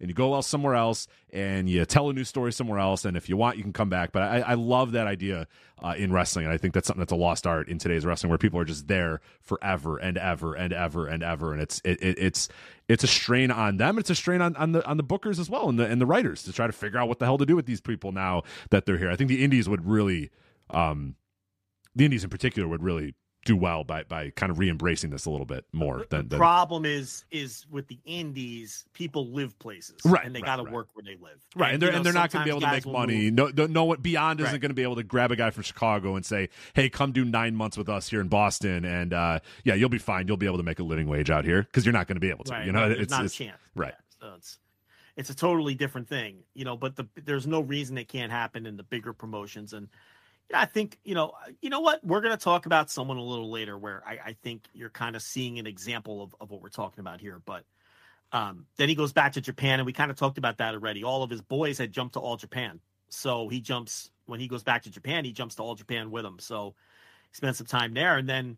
Um, his next stop in America was the second run with the WWF that that we kind of talked about earlier, where they pretended that he had never been there before, and that the storyline was was uh, the crafty Mister Fuji had had found this this uh, unhinged maniac in the Orient who was in here to, you know, and and it, and and it's so funny because they behaved as if this man never existed before even though it was the same name, the same gimmick, the same guy. He was a worldwide wrestling star and all that. And they even brought him in the same way that that Vince Sr. brought him in in 1980. He beat a bunch of jobbers in, you know, a minute on TV and the same way they did in back in 1980 and then he was immediately put into a program with the world champion. Right. Right. So then they, they immediately now what they did was he had a brief after he beat some jobbers, he had a brief feud with Outback Jack. Right. I watched a few of those matches too. Those, are readily available on, on Well, YouTube two. and elsewhere. Yeah, Yeah. There's, if you saw two, you saw both. So the first time he wrestled Outback Jack on TV, Outback Jack was still kind of, sort of being pushed. Okay. Because it was still early enough in his run before they gave up on him, because they gave up on Outback Jack almost instantly. Okay. The thing with Outback Jack is this. If I if I could take a quick diversion Of course. they discovered Outback Jack in Australia. And at the time, the Crocodile Dundee movie was a cultural phenomenon in the United States. If you weren't around for the, for the You, you can't understand the Australian obsession that was happening in in Yes. and it didn't it, it lasted until steve irwin kind of kept it alive for a little bit longer in america Yeah. too so if you're if you're if you're under the age of 25 you might not get it but if You're you not going to get it. but if you are 25 or older you remember that this country was obsessed with australian things for for about two decades or so and it's all Paul Hogan's fault Yes. for these Crocodile Dundee Yep. movies. So Vince sees this Australian guy, and he's he's fucking six six, three hundred pounds. peter stilsbury right isn't it stilsbury is his name pete pete, Yeah, pete stilsbury yeah, i think yeah Yeah, and you know Vince, "Ah, I could have my own Crocodile Dundee. Ah, I can make some money, right? So he brings the guy in, and what he does is he sends him to Calgary to train with Les Thornton up in Calgary because they had the working agreement with Calgary. And around that time, from about 85 to 87, Vince would take his projects, send them up to Calgary with Les Thornton, let them work the Calgary territory, and work out their gimmicks. So he sends this Peter Stilsbury up there to work on this Paul Hogan Crocodile Dundee gimmick as Outback Jack. Some other guys that were up there at the time, Ted Arcidi. Do you remember Ted Arcidi? Of course. No, he was a strong man yeah yeah the strongman gimmick. So he was there at that time. Uh, Bill Kazmaier, who again was another strongman gimmick, but I don't think McMahon sent Kazmaier. I think Kazmaier just happened to be in the territory, but he was there at the same. And WCW would bring in Bill Kazmaier a few years later. I think in '91. Yeah, 91. 91 or Ni- 90 91 he was there, yeah. He's, Yeah, so um, he was another guy who did like strongman competitions, like Arcidi. But Mhm. Arcidi was WWF's guy. McMahon sent Arcidi up there. He sent Outback Jack, Dave Barbie, who is like forgotten to history, but he was a job guy in the in the early and mid '80s. And McMahon saw something in him. He sent him up to Calgary around that time. and by the So- way, Arcidi has the weirdest body you'll ever see in your entire life. Uh, If you don't know who Ted Arcidi is or what he looks like, look him up right now. He is the most ridiculous looking human being you'll ever see. A perfect representation of, a, of an 80s strongman. I would have pushed him too. I I, I, I would have done everything I, exactly like Vince did. I would have done whatever I could to get that guy pushed. and, and you know, people tried so hard with these strongmen, and none of them worked out. No. Ted Arcidi didn't work out. Bill Kazmaier didn't work out. Steve DiSalvo didn't work out. Patera to a worked out. lesser extent. And it's it's well, Patera was a huge star for in the set, but yeah, after by the prison, time, yes, right, right, right. By the time But Vince he- tried to get him back and was like, "No, he's big and strong and big," and it didn't. Yeah, it didn't quite. Post prison, Patera was just a yeah, um, you know, which gives people kind of a negative impression of he's part of those that whole group of guys who have that negative impression on a lot of fans of a certain age. Whether it's Ken Patera, whether it's Hacksaw Jim Duggan, whether it's uh, there's, there's a whole list of them of guys who were really good workers and big stars. Koko. Koko's the one we always Uh, bring up, where people think of Coco as like the bird guy, and we're like, Right. no, he's so much more. God damn it, he's so much more. Duggan, Yeah, yeah, Duggan's the perfect one though, because I, m- growing up, I just thought Jim Duggan was the guy who sticks his tongue out of the side of his mouth and goes, "Hey yo," you know what I mean? Does a bunch of bullshit, and then going and watching, you know, Mid South, you're like, "Holy shit, this guy's incredible. He's so good." But yeah, it, it's you get the impression that he's nothing more than like, a, "Oh, hey, how's it going, guys? How you doing?" You know, that's all he, he was. Which to his credit, he was like, "Hey, I don't have to do anything and just like stick my thumb out and, and hold a two by four, and I'll be make a shit ton of money and not have to take any bumps." Sure, I'll do that. So so credit to him. But yeah, it is uh, it's atrocious stuff in WWF. It's that whole yeah a big debate i remember like in grade school was was we we thought jim duggan was supposed to be mentally handicapped or something Uh, We- yeah, I mean, it wasn't subtle. I, I, I I'm kind of with you. I think as a kid it was confusing.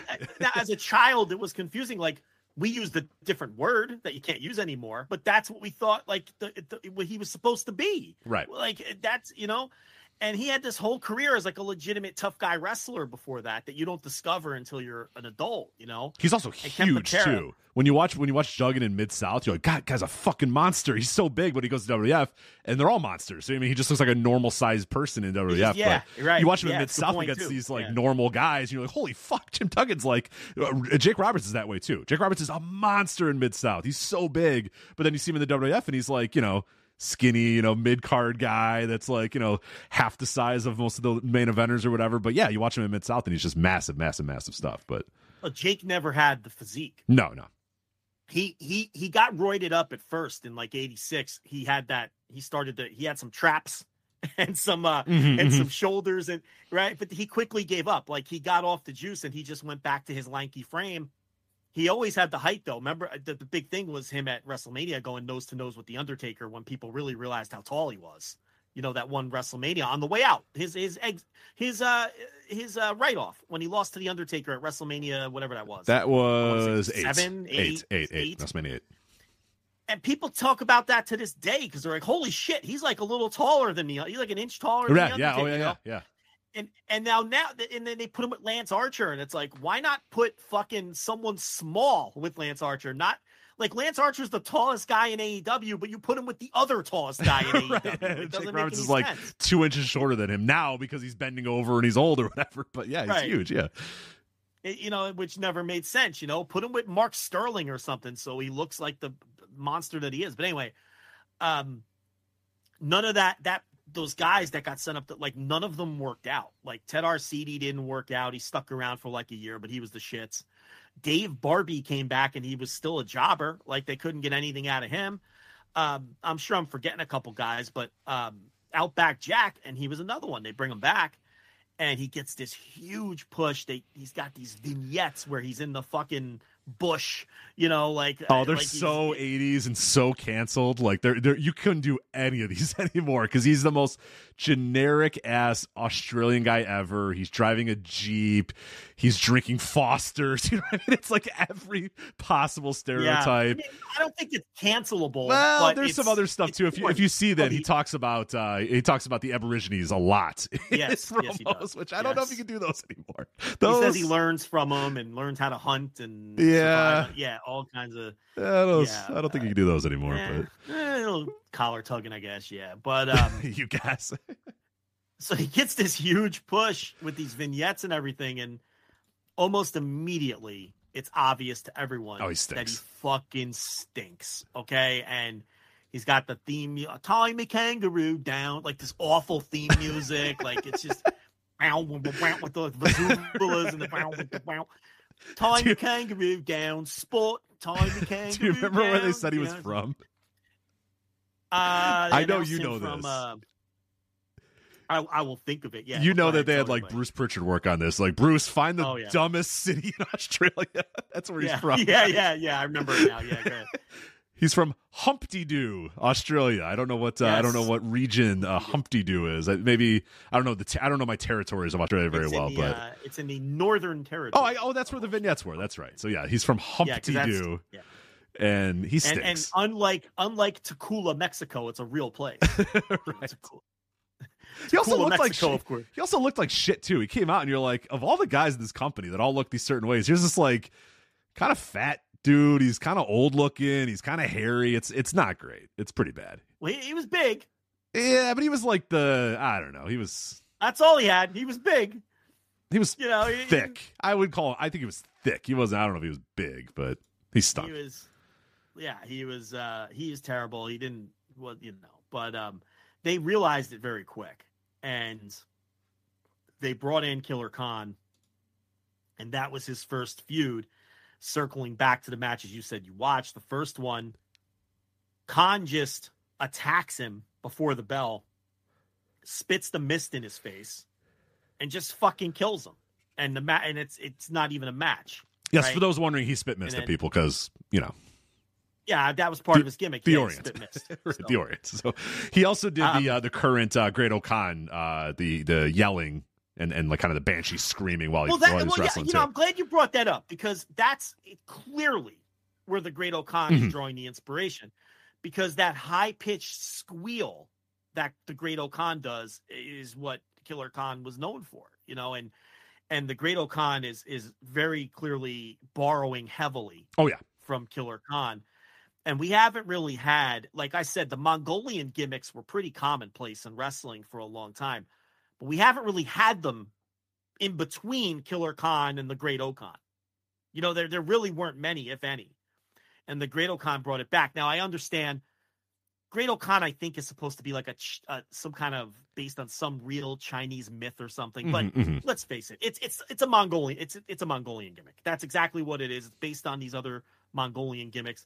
He does that same high pitched like it's kind of scary that squeal that Killer Khan would do when he was chopping people. Yeah, Great Khan. I'm glad I would have forgot the I would have forgot to bring him up, but he's clearly the next step in the evolution of these Mongolian gimmicks. And and the other thing, Killer Khan really, you know, the the old NES Pro Wrestling game, you know, King Corn Karn, I believe the character's Yep, name was. mhm. That's that's Killer Khan. I mean, right. Yeah. it was Killer Khan. It looked like Killer Khan. He did his moves. He spit the mist like it was fucking Killer Khan. Like Fighter Hayabusa was Antonio Inoki. There's no question about it. Fucking looked just like him. He did the back brain kick. You know, he did the fucking Enziguri. And and King Corn Karn was fucking Killer Khan. Like there's no debate. There's no disputing it. You know, like some of the others in that game, like King Slender. Who was the one who did the double-handed claw, like with King Slender, right? Like Ah, Tan? man, see, you probably played more of the, the NES pro wrestling than I did. I, I didn't play I think it's much King of it. You like you could argue Hulk that that was drawn from inspiration of Hogan or Kerry right, Von right, Erich right, or- right. You got Fighter Hayabusa, who again, like you said, hundred percent is absolutely Inoki. that's Inoki. Million King percent. King Corn.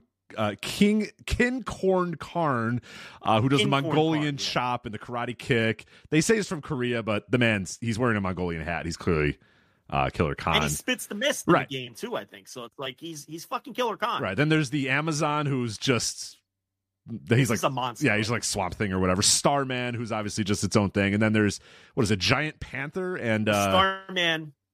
So Starman was basically any masked high flying wrestler because he did the coolest moves in the game. right. You know, so Hailed from then, uh, Mexico? question mark. That's my favorite part of the entire game. Is there is yeah. Mexico? yeah. Question mark. And then I think it was it was you said it was King Slender, who is kind of just like an amalgamation of like American wrestlers. I don't think he's really one guy. Yeah, you could say Hogan, Kerry, Ric Flair, maybe with yeah, hair. yeah, yeah. And then Giant You know. Panther, who's again, I don't I don't really know what. Similar. Just kind of an amalgamation of like five different major American wrestlers all stuffed into one. And then the final boss of the game was was a Tiger Mask ripoff. So he looked just like Tiger Mask, but Yeah, Great Puma, And he- right? Wasn't it Great Puma? Great Puma. Yeah. yeah, that's it. That's it. Great Puma. I guess I played more And pro he- wrestling than I thought. I just don't remember who uh who uh the the Panther and and and what's his face Sun, Slender was supposed to be, but but essentially Yeah, like basically. American stars at the time. Right. You know, all and um they're they're basically Peter Brand from Moneyball. They're a combination of people. But um they yeah, the the final boss was he looked like just like Tiger Mask, but he didn't do Tiger Mask's moves. His gimmick was he did everybody's moves in the game. Like he had everybody else's move. Let me tell you something about NES Pro Wrestling. That's like kind of playable today, 30 years later. It's later. not bad. It holds up pretty good. It's shockingly playable. Like especially compared to the other wrestling games at the time, like tag team Oh, wrestling. the rest of the wrestling games absolutely and- fucking suck. For like another decade, the wrestling games stink. Don't let anybody tell you otherwise. Yeah. Go back and play them; they're terrible. Up until you get into you know the WWF Raws and that that era and and and whatnot. A lot of the other ones absolutely stink. There, right? Obviously, you have WrestleFest in the in the arcades or whatever, but most of the home games, your LJNs, your Acclaim, you know, wrestling games, absolutely terrible. This game was made in like 1985. Everyone has their own set of moves. Everyone has their own specialty move. Like that, it doesn't sound special today. But go play Tecmo World Wrestling or Tag Team Wrestling or something.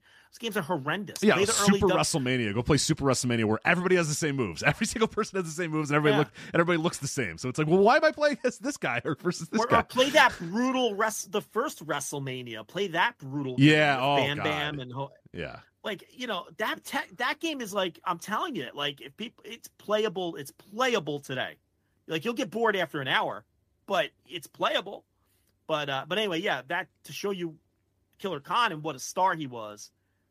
He he clearly inspired that you know now infamous video game character. So anyway, I'm finally going to get through this Outback Jack. So he beats Outback Jack the second time in a squash, right? So that's it for Outback Jack. Outback Jack has like one more little feud with Frenchie Martin of all people on Primetime Wrestling. Um, and that was it. After that, it was job duty for him. did he But go anywhere Khan- afterwards? I don't even remember him going anywhere No, his afterwards. career ended. That was it. He was done. he was done. Wow, he didn't even try. Yeah, he just he- was like, "That's it." Well, he got chased out of the business because everybody hated him. That's the other thing. Um, Dynamite Kid was brutal to this man. Wow. I don't know if you know the story. I This don't know if I do. For, we might save it for his for Outback's obituary. I know that sounds morbid, but uh, uh like Dynamite was horrible. Like they would in they would coax him into getting into drinking contests because it's the 80s. And they would spike his drinks and knock him out and then they would just do unspeakable things to the man. I mean, they just Dynamite was awful. what a Like, cool Dynamite guy! Was What a cool guy that Dynamite Kid was. Yeah, what a cool dude. But um, the other thing was, you know, there's you there's a lot of Outback Jack shoots from the modern day, and he comes across like the most pleasant man. I think it was a combination of two things. He was just a normal, nice guy, which was never going to fly. in Yeah, he looked around and said, room. "I'm good. this, I'm getting out of." Well, no, they thing." no, they looked Oh, at they him they, and they thought, pried on him. Yeah, why are you normal? Like, so they didn't like him because he was just like. And the other thing is, when you hear other people talk about him, they say, yeah, well, he was a little boisterous about how he could drink people under the table and he had this attitude because Vince told him he was going to make him a star. So I think it was a combination of who the fuck is this guy who Vince is pushing, who is terrible. And also, he was a little too normal to be a wrestler. And it was just a toxic mix. They all hated him. He got ribbed to death. And um, when they when they let him go, he just left the business. And but I tell you what, when you watch his shoots, he just is well adjusted. He's a normal guy. He's very he comes across very nice. when I watch his shoot interviews, I'm like, I'm glad he got away from wrestling. He seems like a guy who it just wasn't, especially that era. He's better off. He probably lived a better life by not being involved in this bullshit. But um, but anyway, yeah. Then Killer Khan had he worked Hogan all over the loop, you know, in world title matches right out of the gate, and you know, once he finished up with Hogan and and that feud ran its course, he left like he did all the other territories. Once he was done making the top money and he started moving down the card, he was out of there. But now his career was over. That's it. He retired. That's it. That 87 WWF run is it. And um and why he's sort of forgotten is when you look at the luck, he comes in right after WrestleMania 3. So he misses WrestleMania 3, right? And then he leaves right before the Survivor Series. So he never worked a pay-per-view.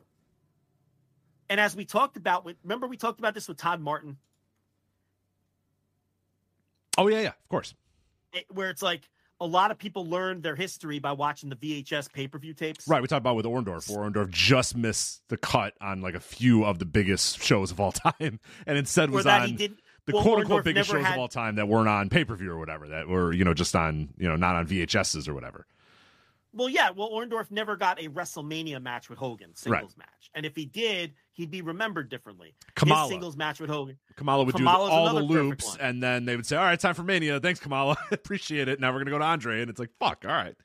Yeah, you go look. Kamala doesn't work pay per views on those early WWF runs. He doesn't work them till the '90s, you know. And it's um, you know, Kamala was Hogan's feud right around WrestleMania three, but Andre got the WrestleMania match, and then Killer Khan was the feud after WrestleMania three, but he didn't make it to Survivor Series, so he kind of falls in the cracks and gets lost to history because if you just are are if you're 30 years old and you weren't alive and you're catching up with your WWF history through the pay-per-views, Killer Khan doesn't exist. Kamala doesn't exist. You know what I mean? So it's like they got the short end of the stick. But make no mistake, he was a main eventer against Hogan his entire run.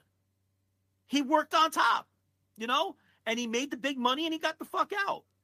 And um, you know, it, it's it's it's in that era where there was in, in '87 there was only two pay-per-views, so there's no Summer Slam or anything like that. And then, you know, it, it was harder to kind of fall through those pay-per-view cracks as the years moved on, and they started adding pay-per-view main events. But when you look at Killer Khan's career in totality, once he took on the gimmick, just about every place he went, instant main eventer. And I'm not sure that people realize what a big star he was. I, I'm not uh, because he didn't make it past 87. He didn't make it to the Monday Night War, the Attitude Era, or even into the 90s at all. So a lot of people came were born after he retired or came into fandom after he was gone. But when you really go back and examine his career, main eventer everywhere Yeah, in in North America for the entire decade of the 80s. And just a someone who I really am not sure if he's appreciated for the level of star that he was. So um, people may have wondered, ah, they're going to do Killer Khan and give him the obit treatment. Yes, look at this man's career. in the hobby, it's not easy being a fan of ripping packs or repacks. We hype ourselves up thinking ah, maybe I can pull a Ken Griffey Jr. rookie card, but with zero transparency on available cards and hit rates, it's all just a shot in the dark. Until now. Introducing slab packs from arenaclub.com, the only repack that provides real value, a complete view of all possible cards, and clear hit rates for each one. Now, when I buy slab packs at Arena Club, it finally feels like I know what I'm getting. I was able to open an Arena Club slab pack, and and I'll be honest, it was a lot better than what you normally do. Say you go to a card show and there's a random innocuous brown bag of cards, and yeah, you can open it and look, it's going to be junk. You're you you know what I mean? Like you know what you're probably going to get in those. Maybe you find that fun. And sometimes I do. Sometimes I like just opening up cards and saying, "Ah, hey, look at some random cards, or whatever." But if you're really in this game to to find value and find particular cards, it sucks to have to buy these mystery packs, and it ends up being, you know, almost nothing, you know, nothing of value. Not with Arena Club.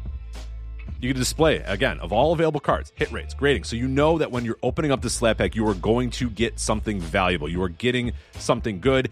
And Arena Club, in addition to having those great slab packs we just talked about, is also a marketplace for card collecting, buying, trading, selling, displaying, all that sort of stuff.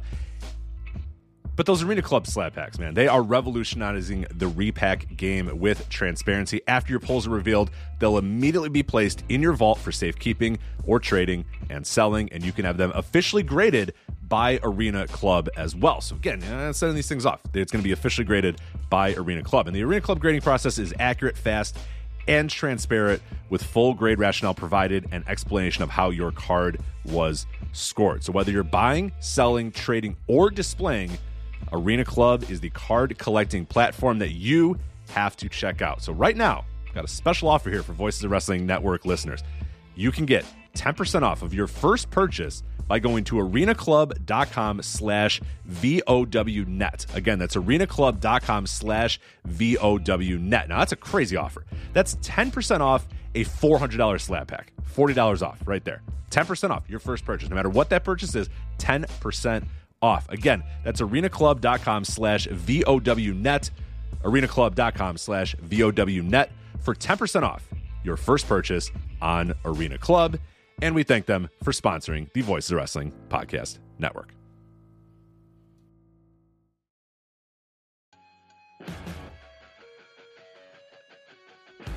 What's going on, guys? This is Rich from the flagship podcast here on the Voices of Wrestling Podcast Network. If I could have a moment of your time, I'd like to tell you about one of our sponsors, Eufy Video Lock. Eufy Video Lock is a smart lock, a 2K camera, and a doorbell, all three in one, offering you triple security. So you can have everything in one device rather than installing many pieces on your front door. But it's not just for security.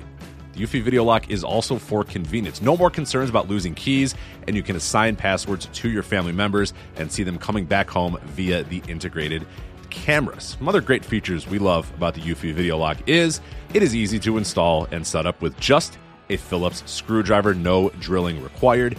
Keyless entry, no more fumbling for keys when your hands are full. You never have to worry about kids losing keys or passing among renters. You also have 0.3 second, 0.3 second fingerprint recognition and one second unlocking. Again, 0.3 seconds, it's going to recognize your fingerprints, and in one second, it's going to unlock. And with the AI self learning chip embedded, the more you use it, the more accurate it will be. Also, no battery anxiety. You have a rechargeable battery in there that could last around four months. And you will get a low battery notification before it runs out. Uh, passcode unlocking a remote control with a 2K clear sight. See who's at your door and control from anywhere through the Eufy app. With enhanced night vision, you can have optimized view even in the evening. You can also secure your package delivery by view and two way audio. And then, best of all, no monthly fee. A bunch of other brands out there are going to charge you a monthly fee. You have your recordings locally, and you never have to pay for storage. Customer service, Eufy's got you handled as well. They are on standby for you 24 7 so you can enjoy a worry free experience with an 18 month warranty, all backed by their professional customer service team. Contact them anytime by telephone, email, or live chat. Personally, as a homeowner, I love my Eufy video lock. I have the ability to see what's going on when I'm not home, when packages have has arrived, and, and really the thing I love the most about it, the ease of being able to lock and unlock my doors without having to fumble with my keys reach in my pocket or wait, no crap, they're in my backpack, all that sort of stuff. All this is happening while my dogs are barking at me. You know what? Not anymore with the Eufy video lock. I touch it, 0.3 second fingerprint recognition, one second, doors unlocked. Much, much easier.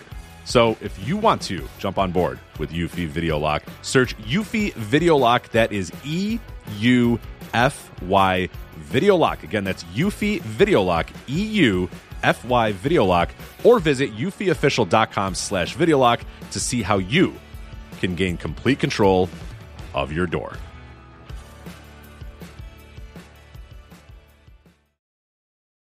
Look at his career. And then he owned that bar in Japan for the last 20 years or whatever, which anyone who travels to Japan will tell you that that was a hot place to go.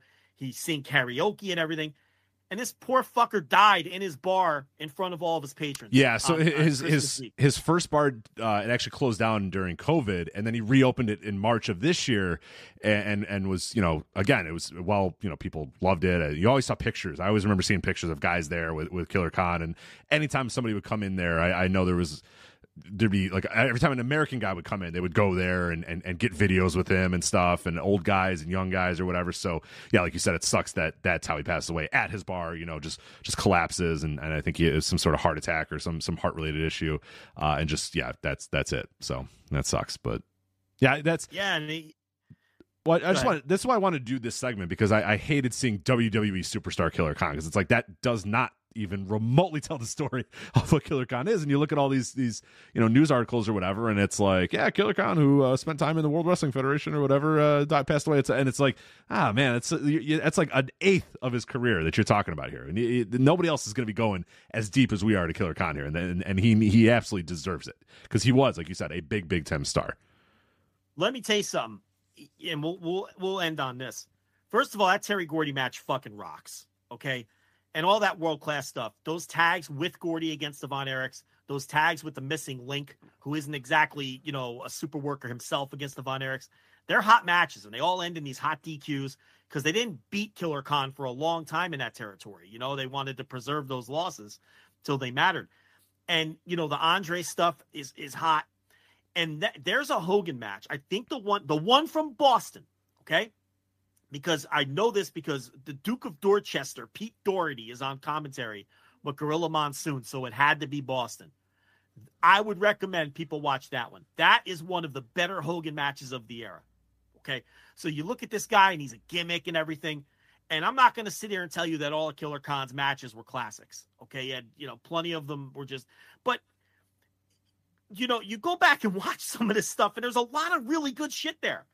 He had an awesome match with Hogan in Boston, you know, and he re- he worked him in Philly. I'm not sure if I've seen that one. Um, I don't think he worked MSG with Hogan. I don't think he worked MSG with Hogan, but the Boston match is a kick-ass match. This guy wasn't, you know, he had excellent matches too. You know, in in in he would drag guys into his style, and you know, you look back at Hogan from that era, that seems to be the pattern. Terry Funk had a, had that had those great brawls with Hogan. Killer Khan had the great brawl with Hogan. You really had to get him to brawl with you during that era, and you can get a really good match out of him. You know, I think that um, Funk, Paul Orndorff had good matches with him, and those weren't really brawls. Those were just heated because the, the feud was so hot. Uh, Killer Khan had the great match with him in Boston, and some of the other guys, they'd be formulaic and they weren't very good. You know, just the old beat them down for six minutes, do the Hulk up, hit the hit the boot and the leg drop. You know, those matches aren't so good. But um, I was very surprised when I watched the match from Boston this week. Wasn't expecting much out of it, and it was way better than I thought it was going to be. So uh, there's good stuff out there with Killer Khan too, and we didn't talk a ton about his Japan stuff, but um, you know, if you can find some of that, you know, it's tricky now with New It Japan is- World. That's the thing. It's hard. Yeah, I, I don't know what's up on the new New Japan World. Let me let me check real quick. I know that uh, searching earlier today, there's a there's a Tenryu match. Uh, him and Tenryu. It's it's not great. It, it's just kind of it's pretty slow moving. It's like that that era of All Japan that. You know, prior to the Kings Road era stuff, where it's hit or miss. You know what I mean? A lot of times it's very slow, and I'm sure it ended by with disqualification. I don't even remember how it ended, but you know, I'm so I'm sure it ended with double dis- disqualification or double count or whatever. Uh, as far as what's available, you know, on the current New Japan world, um, unless there's a translation issue here, there is nothing available for him right yeah, now. because they so. took everything down and they're slowly adding Right, it back, right. and it, and that's a shame because you know I I really would have ate that up this week, you know, and and and went back and watched a bunch of shit that I never saw, but um, you know, always a top guy, always in hot matches because of that, and I think that people will find if they go back and watch his stuff that it's probably better than you think it's going to be, in a lot of these cases. You know, but start with that Gordy match. It's just outstanding yeah, yeah. especially especially now that you know the backstory of the of the angle and the storyline. So um, there's actually, I, I was looking now. I think there's actually a Killer Khan, Terry Gordy, uh, somebody uploaded a a a whole story of the few a recap of the. It is on YouTube. On YouTube, all right. Here's what you guys need to do. before you watch Gordy and Killer Khan. There's a video on YouTube from the Texas Wrestling Channel, and it, the title is "Recap of Terry Gordy versus Killer Khan, WCCW 1984." It takes you through the whole setup to the uh, to the Texas Death Match, including the van interview with Bill Mercer and the Freebirds. Oh, there you go. So, so there you go. You get that whole thing uh, on there. There's, everything. There's one yep. for the Hogan feud too. Uh, I don't know if you see that one too. If you look up Ah, uh, Killer yeah, I Khan Hulk yep. Hogan, Mhm. it's like a 38 minute video or whatever that um that has all the promos and the matches or whatever. So definitely recommend I checking think that it out has the too. Boston match. Yep. mhm. has the whole build of the Hogan feud and the Boston match. You know, man. You know, when wrestling's good, it's so good. It's the best. It's the best. When it's good, when it's good, nothing can stop it. And it, it, it's a shame. We say this every time that these guys have to die, but you know, you know, I, I, to, to really go in and, and rewatch a lot of this stuff. But um, man, I really, I, I really enjoyed going back and watching a lot of this Killer Khan stuff that I hadn't seen before. You know, and I, and I came away thinking he's a lot better than I remembered. I knew he had the great Gordy match, of course. Everyone, well, I shouldn't say everyone, but a lot of people had seen that. And obviously, I'd watched that before and some of the Hogan stuff. But you know, a lot of the Randy, just type Killer Khan into YouTube and just click everything. You know, you just take an hour out of your day, and I discovered a lot of cool shit. So, um, Killer Khan, how old was he? Seventy four. Uh, 78, I believe. Let me, uh, 76, 76. 76 years old. There you go. Uh, he lived a live, seemed to live a, a pretty damn good full life. So at least there's there's that. But um, yeah, no, it's just uh, yeah, sucks. But yeah, uh, dying at his bar is just the absolute. Yeah, I just I hated hearing that part. brutal, Yeah. brutal part of the Yeah, I don't- mean, I what don't a like terrible way to yeah. go. Yeah, don't I don't like any deaths, but uh, yeah, that one in particular. I mean, me we have people we know who have told the stories of listening to sing karaoke and everything else. Yeah. And didn't Jim Valley talk about um, going there? And, Yeah, I think he's got a picture with him and everything too. So um, you know, singing karaoke with him and everything, and you know, so that was a big stop for wrestling fans and everything. His bar, and for him to die in front of his customers and patrons, that's just crazy. Yeah, it absolutely sucks. But uh, there you go. Killer Khan uh, passed away at the age of seventy six. We give you a lot, a lot of, a lot of things to watch. We'll try to link them in the show notes if not. But uh, if we do forget, though, pretty easy to find. Just search Killer Khan on YouTube. Like we said, the Terry Gordy thing, uh, the Hulk Hogan thing, I think are, are, are good starting points. And um, yeah, and obviously the match of the week this week on on flagshippatreon.com if you want a little more. You know what else? Not not a guy that had to have a title to be over. Nah, You know, he. You know, I I'm know not sure. I'm going to check if he ever won a title. I was looking at cage match earlier. I don't know No, if my went. man. I, well, he won the Stampede. He traded. He his when he went to Stampede with uh, the Stomper and Dynamite Kid. He had feuds with both of them for the Stampede title, so he definitely won that one. Um, So his entire Bill- run, he in 1979 was the Florida United States Tag Team Champion, but that that's really nothing. Mid South Louisiana Champion, Mid South Mississippi Champion. That was in both in 1982. Like you said, the Stampede one in 84, and then the World Class TV title for 14 days. By the way, the combined reigns of all these 70 days, 43 days, 26 days, 49 days, 14 days.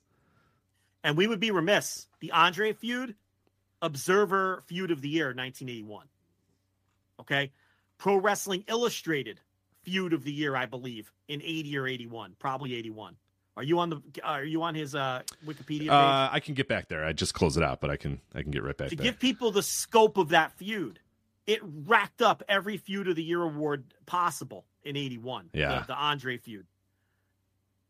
So that match that isn't up bad either. quick and it will- That, that uh, for because if, if you have your idea of Andre as like WrestleMania three Andre or whatever, WrestleMania four Andre, uh, he moves around pretty good in that Killer Khan match. He, he he's still a little nimble at, at that time. So it's you know it's 1981, definitely a little bit different. yeah. definitely a lot, a lot different than he'd be you know six seven years ago when his body's really starting to uh, uh you know cave in on itself and just Oh, really yeah, just 81, 81. He still Andre can moves. still move. yeah Yeah. So that was I got it now. So it was feud of the year in the Observer in 81. It was feud of the year in PWI in 81. And the I didn't know this match of the year in 81 was the Andre match in May with the because Andre broke his ankle on May 1st and then they had the match in Boston on May 2nd. And that one match of the year in Pro Wrestling Illustrated. So, you know, you can see the impact. And that's why that's one of the first things people think of when they think of Killer Khan is breaking Right. Andre's ankle. Mhm. You know, and that was that was a, that that feud was a big deal, and that great those great that great angle with Freddie Blassie too. So, anyway, we got a lot to talk about. All right, so that is Killer Khan. Let's uh, move on to the world of WWE. Uh, the Rock is back. He returned to WWE on uh, the day one show last night on, on Monday Night Raw. Uh, cut a promo against Jinder Mahal, got over, did his usual The Rock stuff, uh, and then ended his promo by saying he wanted to sit at the head of the table, which got people thinking, oh boy, here we go. The Rock versus Roman. Is this for WrestleMania? Is this for the Elimination Chamber in Australia? What the hell is going to happen here? But he doesn't make that note unless they are going to at some point do The Rock versus Roman. So I ask you, Joe, when and where do they do this Rock versus Roman thing? Is this at Mania? Uh, it's got to be. I mean, can't do this in Perth, look, Australia, right? Well, you know, I saw a lot of people saying, "Please explain this to me because I don't get it." Okay, there's because we're like more and more disconnected with Twitter as the years pass. But there's this idea that there's allegedly some quote unquote cope from the WWE fans that maybe the Rock match against Roman will be in Australia instead of WrestleMania. why why wouldn't no, but seriously, why wouldn't WWE fans want the biggest possible match that can be made in pro wrestling today to be at WrestleMania this year in Philadelphia? Why would they rather why is it cope to say that they'd rather have it in Australia? Why don't they want the Rock versus Roman? Wasn't that the whole point of the bloodline to begin with and this the whole point of the head of the table and the bloodline and all that shit. All of this, if you're wondering, is all building up to the Rock versus Roman, Roman. Reigns. So yes. Why why to rock it so why wouldn't why do why are people saying the WWE fans don't want that at WrestleMania? The hardcore Because they want Cody. They want Cody in that spot. that's preposterous. It's the rock. But they I- I want don't- they I want one of their own, quote unquote. And, Okay, and The Rock what- isn't their own. You know what I mean? Like, because again, we talk, this is a Are we- whole new generation of fans, man. I think there's a huge generation of fans that honestly don't really care about The Rock and don't want The Rock coming in to I- take their spots. I told you that with I, I had people getting mad at me. Oh, oh that CM Punk guy really ruined Randy Orton's moment. I'm like, what are you talking about? Whose moment? Randy Orton's moment. CM Punk came back to WWE. That's a huge story. And those people would say, I, I, legit, a guy at my work was like, yeah, my wife was real pissed that uh, CM Punk, he, she doesn't really care about him, and he he stole Randy Orton's moment. And I'm like, what? I think that's what we have here. Because again, you're right. You are right that The Rock is a bigger star than Cody, and if you're going to do The Rock and Roman, you got to do it at Mania. But those people want Cody because he's one of theirs. He's a WWE superstar, and The Rock is just a guy coming in from Hollywood to take spots. You, you had Cody last year. He lost, and you all said that that was the right. well, call. yeah, but now they now they're really pot committed to it. This being the finish the story year. So then if they don't finish No, the no, story no, this year, Okay, no, they have no, idea what they're doing. you you you you defended Cody losing. That's over. You lost. That is a whisper in the wind. By the way, He when you're saying you you, it's not me. When, you, when you're saying you, No, it's no, not no. me. You're, you're talking about You the is the WWE, WWE universe. Yes. The, the ones saying that The Rock should wrestle in Perth are the ones I'm talking about. You had that, and you are the ones that argued with us and said that it was the right call for Cody to lose when we said Cody should have won. Because that would have made Roman's story stronger to have him lose the title and go crazy about it. And Roman and The Rock doesn't is doesn't need to be about a title. It's about the head of the table. it's about the family. That's yes, that's the heat. So you don't you didn't need the title for that. The fact that they did get the Rock for this year in Philly, and make no mistake, it's not going to be Perth. It's going to be Philly. They'd be fools to not do it in Right. Philly. Okay, It's And not going to be way, on at the- like 2 p.m., you know, Eastern time on some random, you know, For a show elimination they're gonna- chamber. Yeah.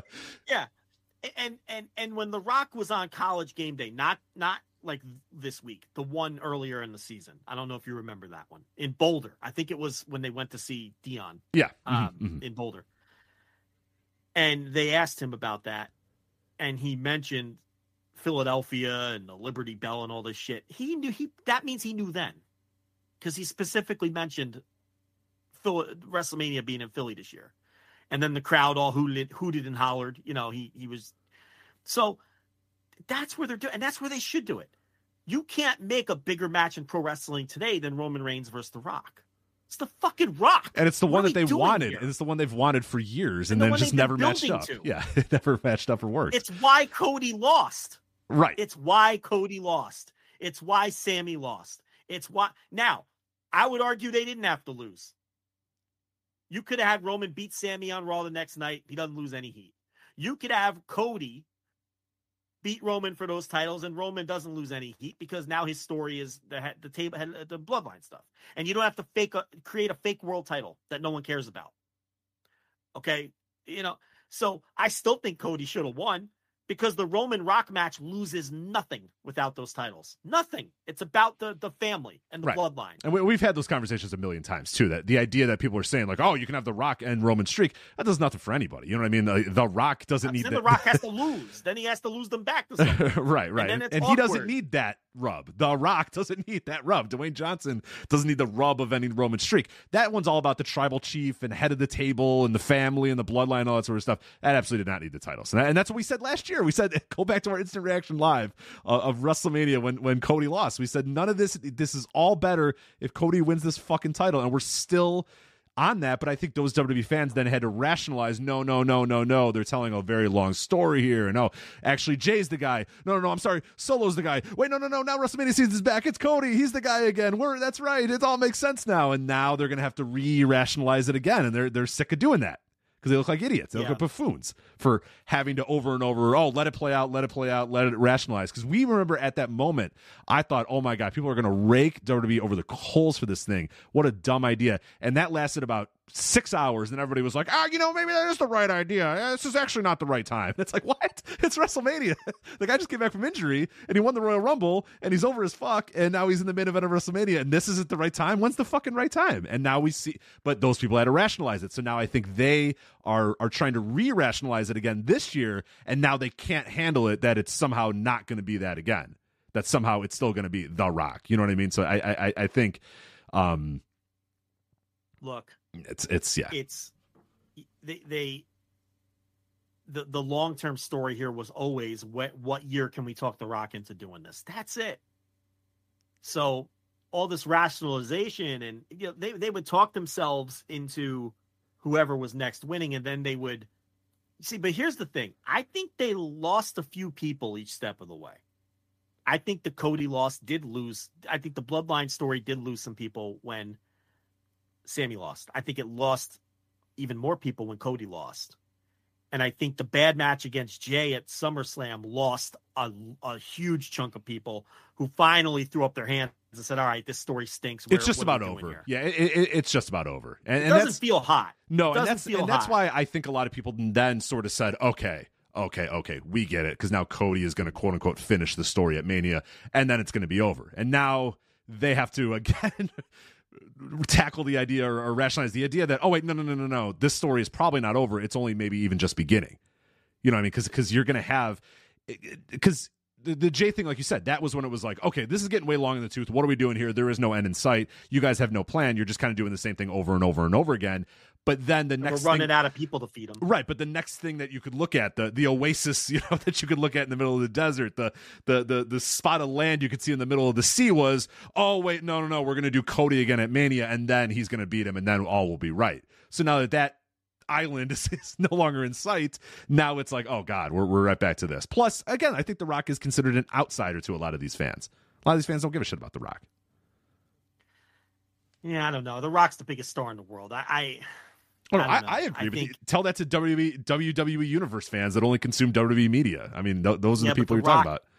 the Rock being in that match gets them attention from outlets that would wouldn't have paid attention otherwise. I mean, that's just a fact. So you know, um,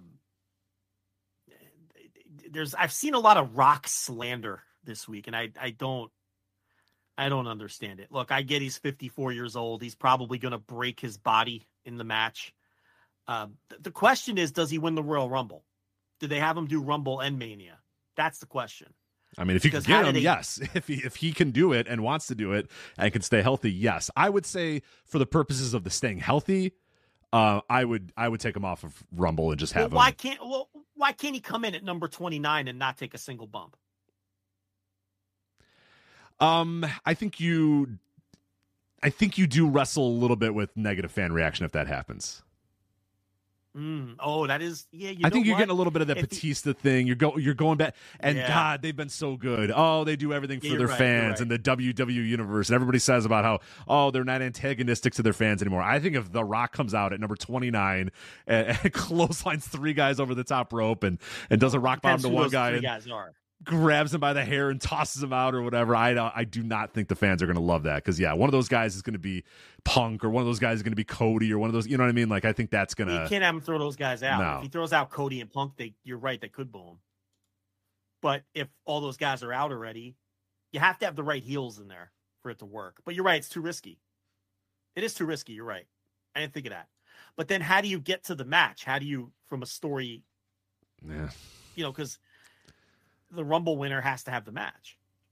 Or you just do two matches. I guess you have this. You have the dope. They're doing the dopey two nights again. They're doing two, two They nights. are, yeah. right? Yeah. So the Royal Rumble winner gets night one, and the Rock gets night two, right? I mean, and, and not for the title,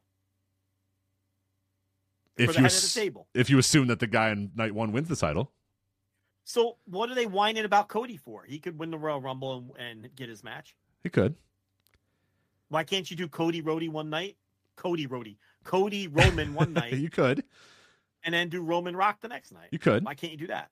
Why can't you do Punk one night and and Roman the next night? And uh The Rock. This is confusing. Everyone gets the idea. But um do you think them wanting to extend Cody is like, all right, look, we're we're, we're not doing it with Cody this year, obviously, because we have The Rock. And then the third year, that's like the end of his contract. So do you think that's the selling point to Cody? Hey, look, if you don't extend, we can't ever do this. Right? Because Yeah, maybe. Yeah, I don't know. That I mean, that's fuck, man.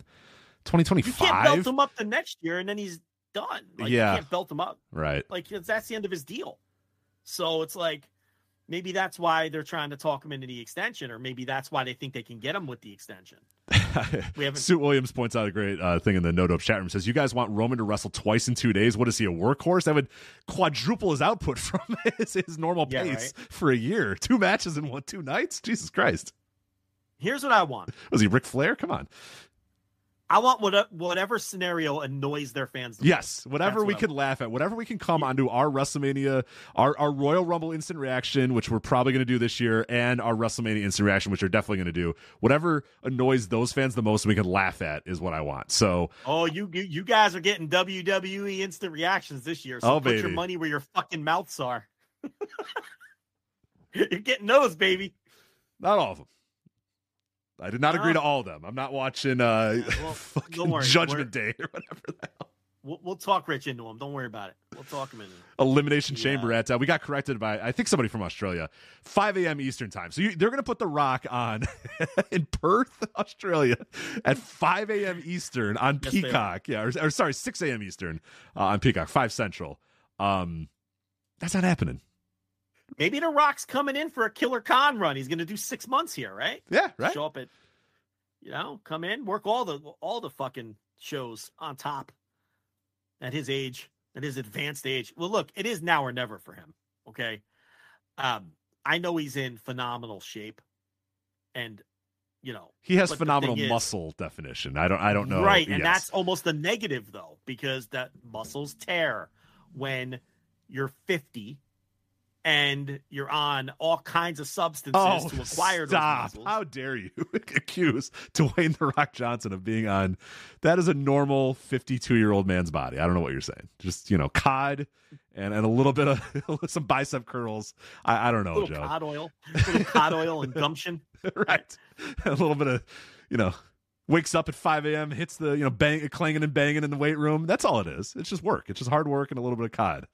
Hard work, raw eggs, and creatine. Yeah, That's right, all. right. A little, cre- yeah. You, You know, know, what? A little creatine, which is not illegal. Nothing against creatine. You know. So No, you can walk into your GNC right now. absolutely. Uh huh. and and do what The Rock does to acquire that physique. Mhm. Um, yeah, look, I those muscles are going to tear right off his bone. We all know that. Okay, he he he talks about the last match he had and how he hurt himself like three minutes in, and ripped it uh, like an ab muscle out. Right. You know, you just, and cost uh, some Hollywood studio, you know, millions upon millions of dollars because they had to delay d- delay the filming of a movie and pay everybody, all the production people, to to chill out Yeah. and and not take another job. Hey, you can't. Sorry, you know, key grip, you can't take another job because when the Rock is ready, we are going to do Hercules, but he's not ready right now, so you do need to be available. So here's my. I mean, this cost ungodly amounts of money just because he had to go in there and wrestle. You got to pay that second assistant gaffer to stick around right, because you don't want that guy taking another No, gig because you need him for when Hercules is ready to come back again. So yeah, it, that guy's going, "Hey, look, I, I I'm supposed to be on the set of Knives Out. I got to go get more work here. You can't hold me forever, you know." So, but listen, I don't think that's a problem this time around because I don't think Black Adam Two is coming anytime Uh, soon. no. so No, think, and, and he can show up to the uh, United Football League's uh, opening nights uh, in a sling if Yes. worse comes to worse. So, by the way, the San Antonio Express just hired Wade Phillips. Oh yes, he's still baby, alive. oh Yes, wow, he's still alive. So, that be, it. is that How old is Wade, or was he one of those guys that looked old always? I think he looked old always because he had the light colored hair. Yeah, Um, but he's no youngster. but he's been that way. coaching since He's- yeah, I was like, I was like he's no eight. yeah, right. So he But, was, he's been around for a while. Okay, good for them. Son of a bum at son of a bum on Twitter. Is that what? follow? It, wow, that's pretty good. Yeah, that's a good Twitter handle, son of a bum, because you know Bum Phillips. Uh, he's seventy six years old. Wade Phillips, seventy six years old. So I'm seeing here that Hines Ward was once the uh, head coach of the San Antonio team. was he now I guess. the San Antonio Brahmas? Brahmas, yeah. Hines Ward resigned after finishing with a three and seven record in 2023. Mm, So great. not not good. Yeah. Did you watch any? I, I watched zero seconds of the XFL or the USFL or the United Football, whatever the fuck. I, I don't watch any of those. I don't know about you. Every time I'm like, you know what? I'm gonna get on the ground floor of this and I'm gonna follow. And then I watch one quarter and I'm like, this sucks. Right. Secondary football is awful. It's Like- always so I'm bad. like, you know, like it's football, but the thing is, I can't. I don't know. Arena arena football was the you only know, one that ever got me because at least it was different enough. But I also I was like ten when arena football got big, so I, I enjoyed it at that. I'm sure if I was 36 like I am now and I watched arena football, I'd be like, what the fuck is going on here? Why are we bouncing things off this net? What the hell's going on here? So, um, yeah, I, I, I watched like two minutes of the new XFL and I was like, I don't really like NFL. Why would I watch this? Like, because I thought the same And thing. it- I'm like, ah, you know what? I, I need to get back to my football roots here, and I was like, I'm gonna get in on you know this. Yeah, it's terrible. Yeah, it's never. I good. think between the XFL, USFL, and the AAFL, right? They've had like eight combined seasons, and like five of them finished. Yeah. because COVID fucked a bunch up. Some of them went out of business. Remember the AAFL? The, the, that Yeah, they that couldn't make payroll. finished? They had to get bought by somebody else just to finish their first season, and then I'm not even sure if they even did. I, I think then COVID happened and, and they didn't even finish it. I don't even remember, but the COVID just really because everyone got onto the idea of spring football again right before COVID, Yeah. and that kind of fucked everything up for these restarts. Not that they're going to be look. Do- you do know you- better than anyone the the history of these uh Oh, yeah. secondary leagues. It's No. never good. they're they're only there to be bought out by the NFL or something, or or, or able, you know. And now you got the live sports TV thing, so they're just trying to get a, a whatever Yeah, modicum Of, of live sports revenue Vince they could hustle. possibly that get. was yeah, Vince's hustle. Yeah, you know. it- so uh, they don't get a t like Vince. He didn't get a TV deal and he lost interest. Right, he's like, "I "Fuck it." Fucking shit anyway. you could take it. Yeah. Wasting my time. Do, do you ever get uh, caught up in uh, every time the, the Grey Cup game is on? I end up like flipping over for a minute, and I'm like, I don't want to watch this. Why do I care? You know what I mean? Yeah. It's like I try. I try so hard. I you know, the just- Montreal Alouettes or whatever, and I'm like, oh, here we go. You know? And I watch like two minutes, and I'm like, the fucking goal is in a weird place, and yeah, it, it's it's all yeah. I don't. I always think I- am gonna enjoy like- it. And I, I hate it. Yeah, it's terrible. Linkin Park, I try hard, but I try so hard, but in the end, I can't. I just can't matter, get yeah. into it. I Yeah. just can't. Yeah. All right, that's the Rock. I'm sure uh, Yeah, we'll be dealing with him for the next uh, at least three months, right? Three, four Yeah, oh, months. oh yeah, oh yeah, oh yeah, yeah. He's, he'll be there till. I don't think he's finishing up in Perth at uh, 6 a.m. Hitting the rock bottom, slapping the guy on the chest, and then walking away back to you know Hollywood. I don't think that's happening. I think You know, you know, the Rock coming back and getting booed out of buildings would be fun. That'd be I mean, great. I would enjoy that from a, and it'd be good for us to come on here and talk about. Mhm, So, mhm. if they're dopey new fans, you know, the guy we always talk about that likes to say yeet, but yet he's like an accountant during the week and has a fucking Labrador Retriever. If he wants to boo The Rock, I'm all about that. I think that'd be a lot of fun. Oh, and- yeah. and, you know, a fun thing to talk about. So, Yeah, it was great. It was great when Batista was coming back and getting booed during the Daniel Bryan Yes movement stuff. That was great. That was great radio for us. So yeah, I I don't mind The Rock coming back at all. I mean, I, I'm I'm okay with this. You know, it'd be interesting. Rises watch. the whole tide, man. People watch. People care. Yeah, yeah. I'm, I'm down. So there you go. That right, is. Let's do some. uh You want to do a fake ad for the Patreon? Let's do a fake. ad Let's do a fake ad, but it's also a real ad. Let's do it. yeah. So we have a Patreon, by the We way. really we, we've talked about it before. we didn't plan it, but we got it because we're pros here. Flagshippatreon.com, patreon.com slash voices of wrestling, and voicesofwrestling.com slash Patreon is our Patreon. So we have instant reaction lives is one of the things that we do that's the, probably the biggest thing that we do on the Patreon. We did one a couple of days ago for AEW World's End, so you can go and listen to that right now. Uh, that is in the archive. Uh, one of our all time highest uh, listened to uh, instant reaction lives. They, they, they keep, continue to grow. Uh, and that one was was one of the biggest, where we talked about the devil and discussed all of the bullshit going in and around uh, AEW, as well as a, a, relatively decent show with some decent matches. But uh, talked about the ongoing rumors around Chris Jericho, uh, some information that we had heard about Keith Lee, uh, as well as Andrade, and then yeah, again recapped and reviewed the entire show. We're also going to be doing that in a couple of days for Wrestle Kingdom 18. So when Wrestle Kingdom is done, about I don't know what 6 a.m. Central, 7 a.m. Eastern, somewhere in that rough area, we're going to go live on uh, flagshippatreon.com for Instant Reaction Live uh, for Wrestle Kingdom 18. So you're going to make sure you subscribe to the $10 tier uh, to get that. Don't miss a second of the show. So if you're listening to this now and you're interested in saying, hey, that sounds like good to me, uh, especially with the weird time, we would just recommend subscribing uh, right now or as soon as you possibly can. So that is at flagshippatreon.com, uh, Instant Reaction Live, uh, as well as in December. I uh, posted yet another episode of the Bret versus Owen series, uh, covering the 30 year anniversary of the Bret Hart versus Owen Hart feud. So we covered December of 1993, which included uh, a ton of really cool stuff, uh, a ton of really great promos, famous promos that that you may have heard of. Not so famous promos as well, but we did a deep dive into December of 1993, uh, and obviously this is January of 2024, so we're going to dig into January of 1994 in that series, and that is of course the infamous Royal Rumble, kick the leg out of the leg, the big turn against the Quebecers. That is coming up uh, this month on the Bret versus Owen series that I'm continuing to do. So make sure you subscribe to that. That is available on our five dollar tier. Uh, that's where all of our bonus audio is, and then the instant reaction lives and live shows and written content is all available on the ten dollar tier at uh, flagshippatreon.com. But Joe, you had some stuff up there as well if you want to uh, plug away. I do. Um, yeah. So match of the week is back. I took Christmas week off. It was the Killer Khan versus Terry Gordy match that I just talked about. If you haven't listened to the four-hour Eddie Gilbert uh, audio doc, which is part of the Jovember series, that obviously is uh, is getting. Uh, people are still tell, telling me how great it is. I, I I thank everybody who's who's praised it. I did put a lot of work into it, and I thought it was going to be good. Um, but apparently, people seem to think it's even better than I thought it was going to be. So I'm I'm I'm kind of flattered by all the praise that that's getting. There was one thing I Uh, heard. that- I don't know if you saw this, but uh, the Observer Awards are are you can you can vote for the Observer Awards right now, and a lot of people said that they weren't sure what to do for best like wrestling documentary or whatever. It was like best ri- wrestling documentary or something. I, I forget the exact award category. And a few people on our Discord were saying, "Well, can we add you know Joe's Eddie Gilbert thing?" And I said, "Yeah, why not? It's a wrestling documentary." It's an audio documentary, but that's a documentary. It doesn't say it doesn't specifically say it needs to be a video documentary. So I say, fuck it.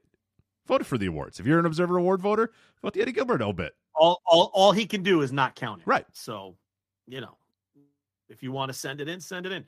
I'm still hot that that one year where we really had a shot to win the book, the best book. Ah, we came Brian second. Alvarez. I know. Fucking, because Alvarez put a fucking book out. It was a weak year for books, so we had a real shot. And of course, and Alvarez, of course, is going to win. He could put out a book with blank pages, and they're going to vote for him. And um, th- that would have been our chance to win a fucking Observer Award. Right. And it was the And I- hundred hundred things WWE fans should do or say or whatever Yeah, yeah, before they die. And I was like, man, damn it. Come our chance. on. That was it.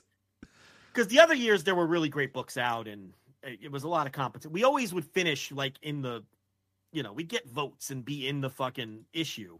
But that year we really had a. If Alvarez hadn't put out a book, we would have would have won. won it. We would have won it. Yeah. We would have won it that year. I'm still hot about that. We would have, and, and believe me, I would have introduced myself as Wrestling Observer Newsletter Award winner Joe Lanza for the rest of my life. You know, so um, Roman Reigns can't win Wrestler of the Year, but I can win a fucking Observer Award. So um, I'm still hot about that. Yeah, you want to vote for the Gilbert thing? Go ahead. He probably won't count it, but uh, if if it says Voices of Wrestling or flagship, he might though because he counted the book all those. Yeah, years. of course. So, you know, maybe he would. You know, I, I would like to. That'd be funny if if it you know it's like flagship Eddie Gilbert doc eight votes, like you know finishing eleventh or something. right, yeah. Uh, Always get some votes. It gets us in there. That gives us a little plug of roost. So yeah, do it. Why not? And there hasn't been a whole lot of. It's not like it's not like a year where we're being egregious with like, oh, of course everyone's going to vote for this documentary or whatever. There's been a whole lot of stuff coming out. It- but you know, WWE Network really hasn't done uh, anything like that, and I don't really recall any other big kind of documentaries or anything that came out. So yeah, fuck it, do it, vote it. Yeah. So the next Jovember will be the Ultra Clash uh, review. Actually, the go home TV for Ultra Clash, the first TV without Gilbert, and um, the one that Todd Gordon had to do the emergency um, show with with uh, Jay Sulli, the go home show, where he announces that Gilbert's out. Well, doesn't officially say Gilbert's out, but you know announces all the changes to the card, and then Ultra Clash. A lot of that's been recorded already, so those will, those will be out soon. But um, yeah. Anyway, that's the uh, that's the Patreon. Where uh, by the way, this is the end of the year um, by far our best year ever. Absolutely. So Thank you, everybody. thank you to everybody. I mean, it's just the the graph doesn't do anything but go up. So, um, you know, it, I want to thank everybody. I, I want to do even more. Uh, we mentioned joking around earlier, try to do some more instant reaction lives. Um, if we could ever get rich to quit this dopey job, we could really, you know, put our heads down and fucking barrel through the line and do all kinds of shit. So, but I want to thank everybody. It was a embarrassing numbers that we put up this year.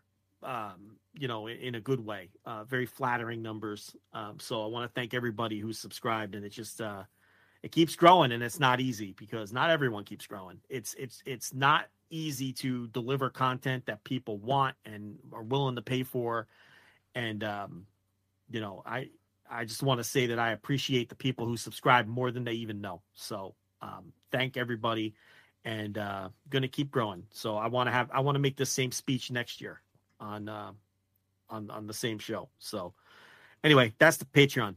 Rich, contract season, third week now. I've got some more for you. Pithy thoughts as I run through Yeah, these. let's do it.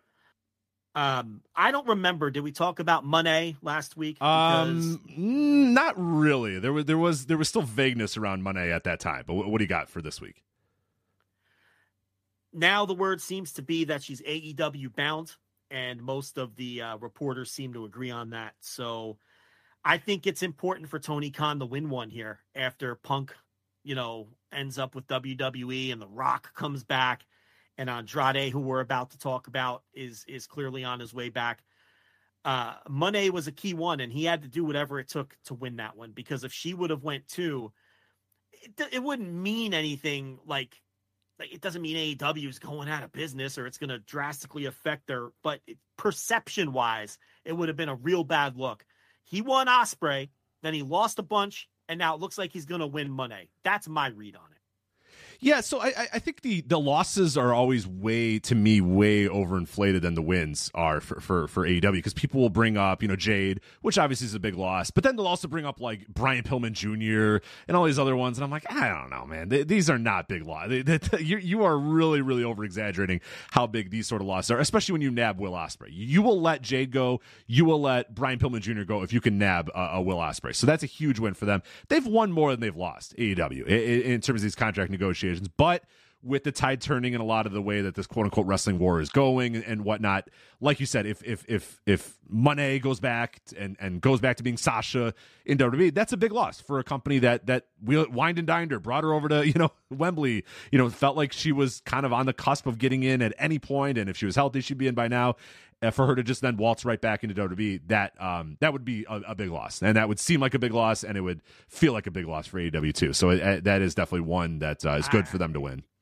And I can tell you Tony Khan is very cognizant of the perception Yeah. of losing these. That's something that's important to him. Andrade, Khan made it official at the presser, said he was done as of uh 1231-23. And Andrade put out a tweet thanking AEW, thanking Tony Khan, thanking all the people he worked with, lamenting the people he didn't get to work with. and it seems like a very amicable split. Uh, he's obviously going to be making his way back to WWE. Uh, my read on this is interesting. We now have a pattern here with Khan.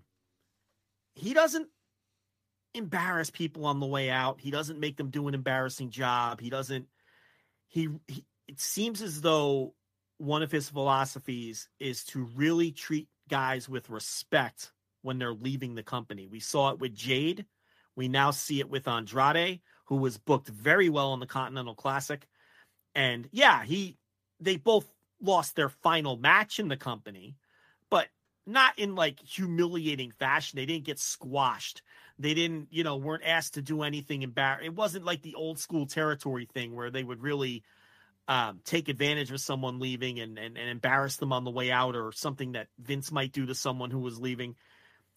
It seems to be a deliberate strategy by Khan to treat people very well on the way out Yeah. so that they remember that. And his relationship, you know, Andrade, I was never hot on that signing. People know that. I kind of was like, I wouldn't want anything to do with this guy. I don't think he's as big a star as people make him out to be. And I'm going to take a mini victory lap on that. He wasn't any kind of difference maker, and he was a pain in the ass a lot of the time, right? But he played ball at the end. He did business the right way. He was a good soldier for the last year or six months or so, and Khan treated him right. And it seems like this was a super amicable split. Right. What's this is the way read? you would hope it would go. This is the way that it should go. And, and, and, and in normal business, this is how things would be done. But it's not, obviously, it's not a normal business. So this is like a surprising thing that like the wrestler does business well on the way out and the promoter treats the guy well on the way out and then they go their separate ways because the contract is not renewed or whatever. That's okay to do. But we live in, this is such a fucking weird industry that this is a news story when like both people amicably decide this isn't a great move. But no, I, I, I think, and I'm right with you too. And, and, and I, I was top of mind on, on, you know, right with you in terms of Andrade not necessarily being worth all the trouble. A guy that like, yeah, you know, he looks like a million bucks, but has never really, you know, never drawn to any big level, never became, you know, a big, uh, you know, a real big star beyond, you know, he had the takeover match with Gargano that was obviously incredible and, and does some stuff here and there that is pretty good, but, but largely doesn't feel like a guy who, who is really a needle mover. And yeah, I think this is also another case where even if his contract was due and I was con, I'd probably say, yeah, you know what? We don't, eh, we'll be fine without this guy. You know what I mean? We, we could save a little bit of money here and there. And, oh, they, they won't miss him at all. Right, and They're I think that's that's that's good, and that's healthy for the wrestling business too. To not keep a Yes, guy is. just because you're afraid of him going to the other side.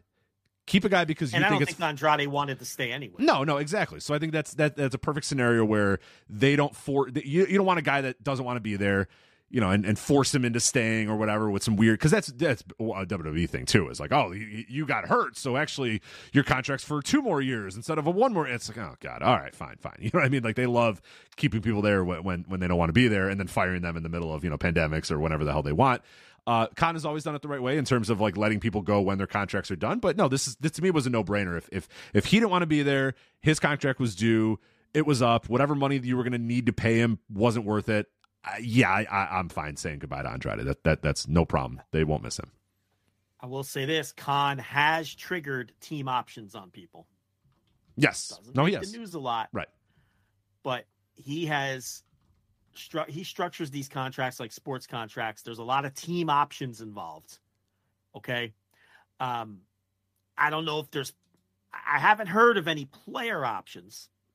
Not saying they don't exist, but there's team options attached to a lot of these deals, and they have triggered those. And there have been instances where, look, Cody's the best example of where Khan could have triggered a team option on him, but they amicably split, which is kind of what you you're just alluding to.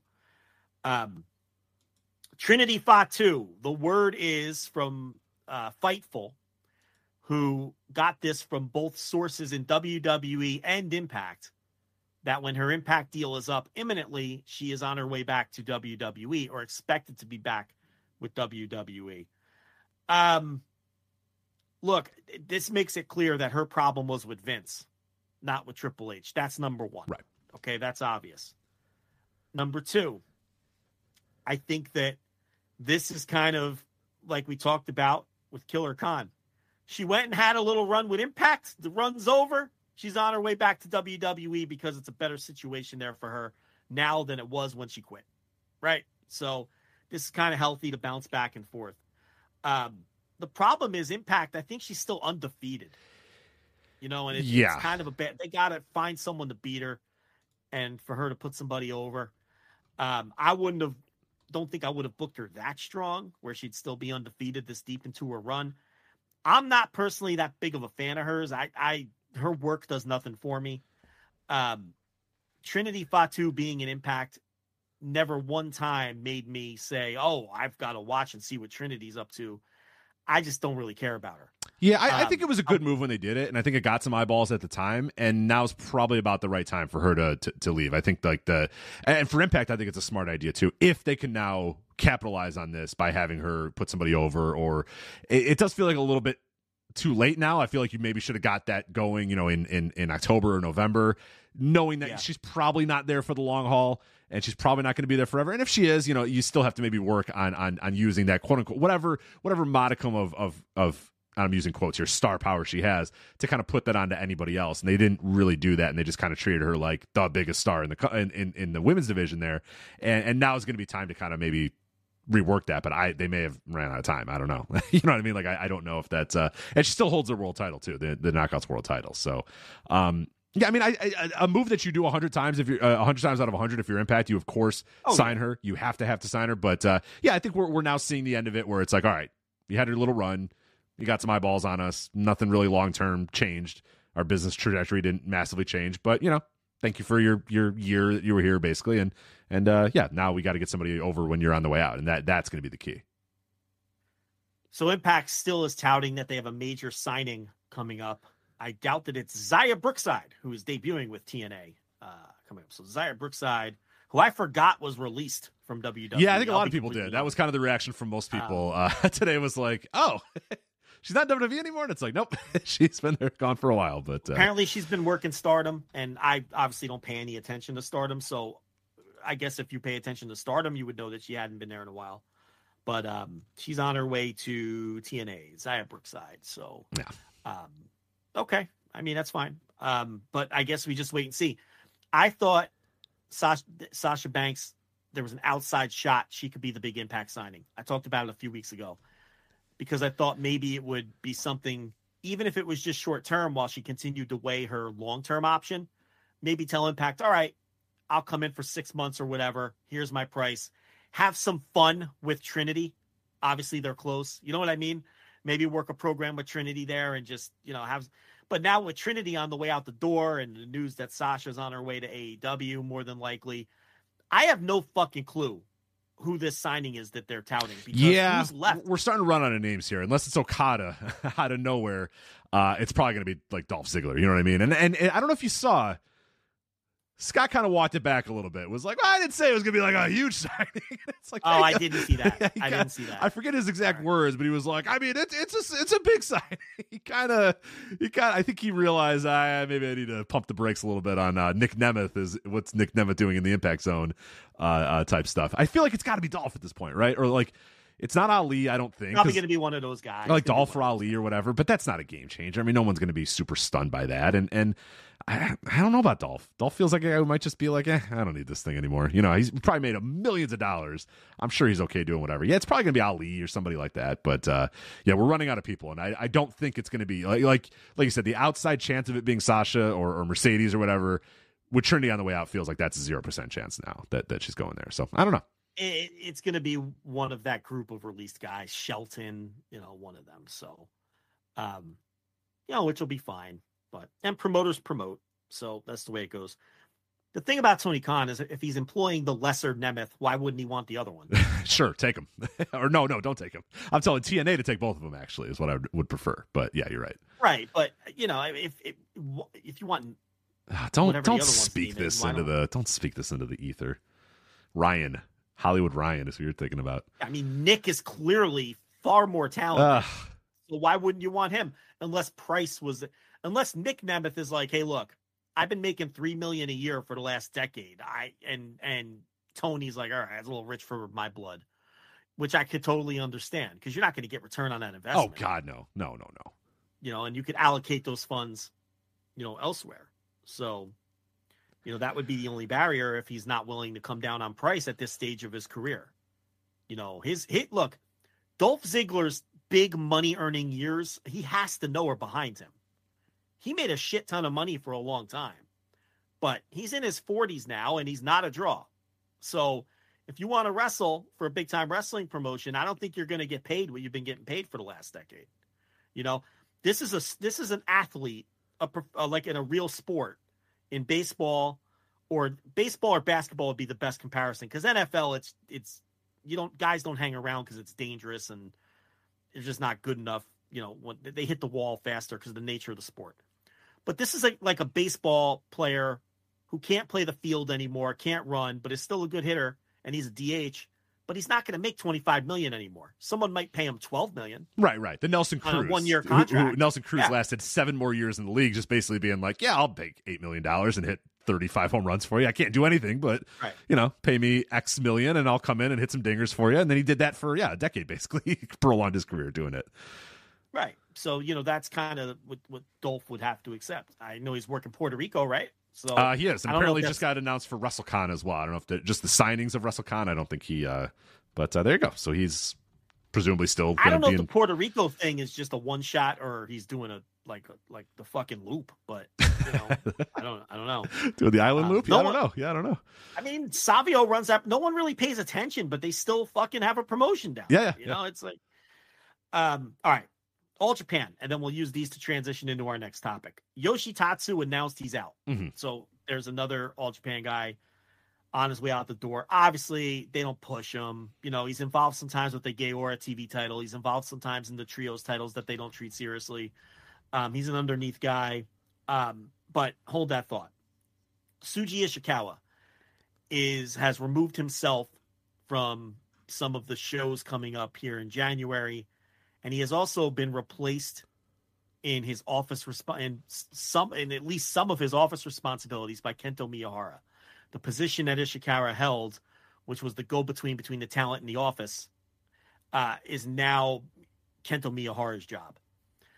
I can tell you that Shuji Ishikawa uh, was at least in the room, and most people thought that he was sort of the lead booker for the last couple of years. So it's unknown whether he's no longer part of the booking team. Uh, Omori, who just we talked about last week, was another guy who was a, who was part of the office and in the room as far as you know the book. These these companies all use committees. It's hardly ever just one guy with the pencil like it's 1978.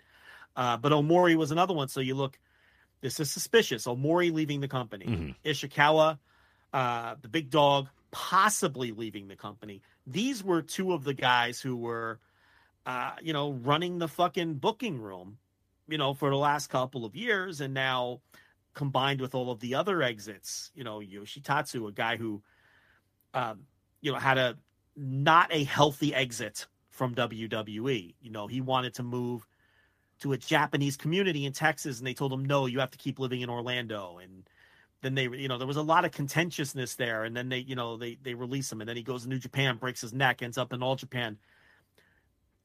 It leads to another discussion with, you know, Charlie Dempsey right there as we speak. Just pinned Nakajima this morning in the tag. I don't know why people are surprised. The guy's getting a title shot in a couple hours. Of course, he's going to pin the champion. I know people are disappointed and they don't want this guy there, but you should have seen that coming. I mean, that's just booking 101. So Dempsey's there now on a tour. He's getting the title shot in a couple hours. We don't think he's going to win, but who the fuck knows? It's just more weirdness. Yeah, that show is going on right And- now, but we won't get to. We'll, we'll be off the air by the time the main event hits the ring, so we won't know. Yeah, and it's just it's it's more weirdness going on regarding um the WWE involvement. Maybe Yoshitatsu wants nothing to do with a WWE shared office. Maybe Ishikawa is the latest office uh, guy, and there's been many. There's been multiple, whether it's Omori or the referee that had been there forever, who is either being pushed out or again doesn't want to take orders from you know some shared WWE office. It just continues the concern, is all I'm saying. And um, we all know how this story ends. We talked about it last week. Obviously, I would prefer that All Japan has no part of this, any kind of WWE relationship, or it could simply be William Regal getting his kid a booking, and it goes no further than here. It's hard to tell. Right. It could be We all are getting- Japan. It could be two things. It could be it, these could all be a coincidence, and it's just all Japan uh, essentially is having some trouble paying some bills and is looking at these older guys and saying, "Hey, you know what, Yoshitatsu, you make X amount thank you for your service. We got to go. Takao Omori, I'm sure he was making a pretty good chunk of change. Sorry, you have to go. The ring announcer guy, yeah, you've been here for 41 years or whatever. Sorry, we got to, you know, uh, these little guys here and there that that that need to, you know, maybe leave to help things a little bit. Make you know, it could be that, or it could be like you said, it could be because of the WWE relationship, which is is we we talked about last week that WWE hadn't said anything on their end.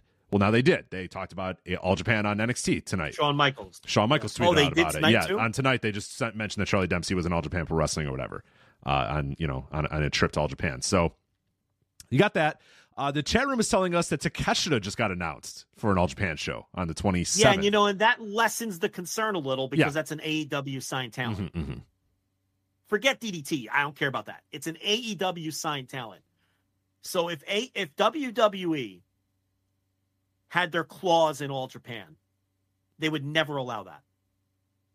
So that actually makes me feel a lot better than I felt at the beginning of this segment. That would never be allowed. Now Tony Khan probably wouldn't give a shit. He's more open to shit like this. Right. He doesn't care that he would- Charlie Dempsey is in All Japan at the same time that Takeshita is in, All Jap- in, in All right he Japan. don't give a shit right and even if even if he knew wwe was part of the running thing he still probably wouldn't care as long as he it, all tony khan would care about is takeshita doesn't lose to charlie dempsey it's the only thing he would care about okay but wwe would absolutely care if they had money invested in all japan or were now part of the office they wouldn't book an aew wrestler so this is breaking news. We do this show live. This all went down in the last five minutes, according to the chat. This makes me feel a lot better. I will say this. I've said it in the Discord. I've said it last week, and I'll say it right now. I want to be wrong. I don't want WWE getting their Fuck claws in all. Japan. Fuck no. I want to be wrong, but I've seen this play out so many times. And it always starts as something It friendly. smells. It smells. It smells. And you can historically, the Toronto office with the Tunneys, who eventually took over. Uh, you look at Blackjack Lanza selling, you know, eventually turning the Winnipeg office into from an AWA office to a WWF office. You look at Black Saturday with Vince McMahon going down there and taking over the TV. You, you got recent examples. Yeah, Look USA Wrestling. I, Evolve. I always go back to USA Wrestling, which is the perfect example of what the current thing was with the Indies and Evolve and all that sort of stuff. It was people don't know about USA Wrestling. Vince calling all the territories and saying, "Hey, I know you guys are down on your luck. Well, bring, send your tapes to me, and I'll show your tapes on my USA Network channel, and then it'll it'll help you guys, you know, get more publicity and stuff." And they said, "Oh, okay, sure." And then he just said, "Oh, this guy's over, this guy's over, this guy's over. Cool. I'll sign all these guys then. Thanks." So anyway, fuck all of you. You know. Oh, hey, Junkyard Dog's over. Cool. I'll sign him. Hey, this guy's over. I'll sign. It's basically how he acquired all of his guys. He figured out who was getting over, who he liked. Basically, send me tapes of your top talent, and I will decide who I want to sign. And that's exactly what happened. So, you know, he played them Yeah, for a if- year and then signed all the top guys and said, "Thanks anyway, guys." But uh, here you go. Here's your tapes. I don't need And any if you want examples from this century, fucking evolve. Yeah. You know, eventually getting involved with evolve and then evolve doesn't exist anymore or progress and and everything that happened in the UK where you get involved with progress, you hire the people who fucking own it, they sell it to these fucking geeks and now progress is just, you know, a shell of what. Now look, that all happened before speaking out and speaking out came in and was kind of like the final nail, but you get the idea. it was going to okay? be done anyway. It was on it was gonna be- trajectory. yeah, yeah. Because remember that all they invaded UK and Europe before speaking out, and then speaking out was just the death blow. Um, but look, Rev Pro told them to fuck off, and Rev Pro's still going strong. Okay, so that's all you need to know regarding that. But so if you want recent examples, there's recent examples. You want historical examples, I could give you ten more. Okay, so that's why I don't want them involved in All Japan, especially when All Japan is on an upward trajectory. Now, is All Japan making money? Probably not, even with drawing 2,300 fans to this show we're about to talk about, drawing another nice Korakuen house, and drawing some nice Korakuen houses. The first, and and and we all know how great All Japan has been doing. Um, you know, but could they use? Is it tempting for them if WWE calls and offers an infusion of cash or to become a partner? Uh, Of course, it would be. But it seems like the fans at the shows have not been receptive to Dempsey the fans at the shows and the fans on social media, from what I understand, from what I'm told of my people who understand Japanese and everything, have not are turning on this president with all of this bullshit. Oh yeah, yeah, very quickly. And the and the wrestlers aren't happy, and you see people leaving the company left and right. Now, is it all due to the WWE relationship? We don't know, but I want to be wrong. But I've seen this movie before, and it concerns me. Takeshita, I have a wave of relief because that is not the WWE mo. They would not allow that. If William Regal is getting is is is the is the go between here, and he's getting marching orders from the top. Also, that dude's He a fucking slime never ball too. By the way, people being like, I don't know that that the one of the biggest slime balls. One of the reasons that the fucking UK thing happened. You know what I mean? Like, don't Yeah. don't let Yeah. William Regal's presence make you think, oh, it's just for his son. That's the no, dude that makes it worse. That's the guy that sold the UK down a fucking river and and and would do anything to sell uh, a wrestling company down the river. So yeah, don't uh, don't don't think he's the good guy in this situation. Yeah, but the the, the Takeshita thing, and he's going to work the twenty the show on the twenty seventh. I mean, you know that is that's that really makes me feel a lot better, and it's going to give some pause on the on. I was going to cut a much longer promo here, but I'm going to hold off. Yeah, I agree. That's why I wanted to kind of cut. I, I wanted to interrupt you because I do think that changes my thoughts and trajectory a little bit. Um, I don't uh, want as this, well. and you know, and it makes me sick. You know, look, I, I can't control other people's opinions, and I understand that there's a lot of outlets that don't really care about Japanese wrestling or the history of all Japan or the legacy. And- but I see other outlets like celebrating the fact that W that Dempsey's over there and they're working with WWE, and it's like, listen, that that just annoys me, you know, because it's like you don't care about Japanese wrestling, you don't care about all Japan, and and when it really comes down to it, you don't give a shit about Charlie Dempsey working in all Japan. So what do you? Why are we celebrating this? You know, if you, it's like, um, I don't concern. I'll give you a good example. I don't concern myself with the politics of Joshi. When do I ever do that? The answer is never, because it's not my place as a fan. I'm not gonna have opinions on Joshi wrestlers jumping back and forth, or what Stardom is up to, or, or Tokyo or fucking fucking marvelous or fucking uh, whatever. I, I don't concern myself with it because it's not. I don't because at the end of the day, I don't give a shit. Yeah, I would never celebrate some Joshi promotion getting invaded by fucking WWE. Oh, that's great. Maybe I, I can't wait to take a look when Nia Jax uh, uh, uh, shows Right, up at fucking right. Actwres. You know, I wouldn't ever fucking say that. So it's like if if you're It's someone SEAdLINNNG. Oh, Nia Jackson Yeah, oh, SEAdLINNNG. I can't wait. And you're never gonna watch it. for- Yeah. For that for that fucking uh Cora Jade SEAdLINNNG run. I don't, you know, I would never. So that kind of annoys me too because it's like fuck off. This isn't good. You know, does WWE have to have everything? How much do you people need? Like leave us alone. Can we have anything? So so, you know, hopefully this Takeshita thing is is a little bit of a pushback here, but um let's talk about this show. This uh this uh this New Year's Eve show in in in all Japan at the uh what was the fucking building here? I lost my Uh, Yo. Yo uh, Yoyogi National Stadium Gymnasium number two, I believe. I'm probably pronouncing that first part wrong, but uh, yeah, they had 2,687 uh, in this place. The problem was they didn't shoot it that well, so you saw like the upper tank of this building looked empty the entire time. There was some empty stage. Yeah, they didn't darken. They probably should have darkened that part, but uh, That's a good house. That's a good house, though. Yeah, it's a, it was a pretty big building, good house. It was a fun looking building, and it was a hot crowd uh, as well that was there. But uh, yeah, two thousand six hundred and eighty seven. You can't uh, can't scoff at that. But uh, yeah, a, a good house, and this is the show that we mentioned uh, last week was on All Japan TV as usual, but it was also on FITE as well. So if or, or sorry, Triller TV Plus.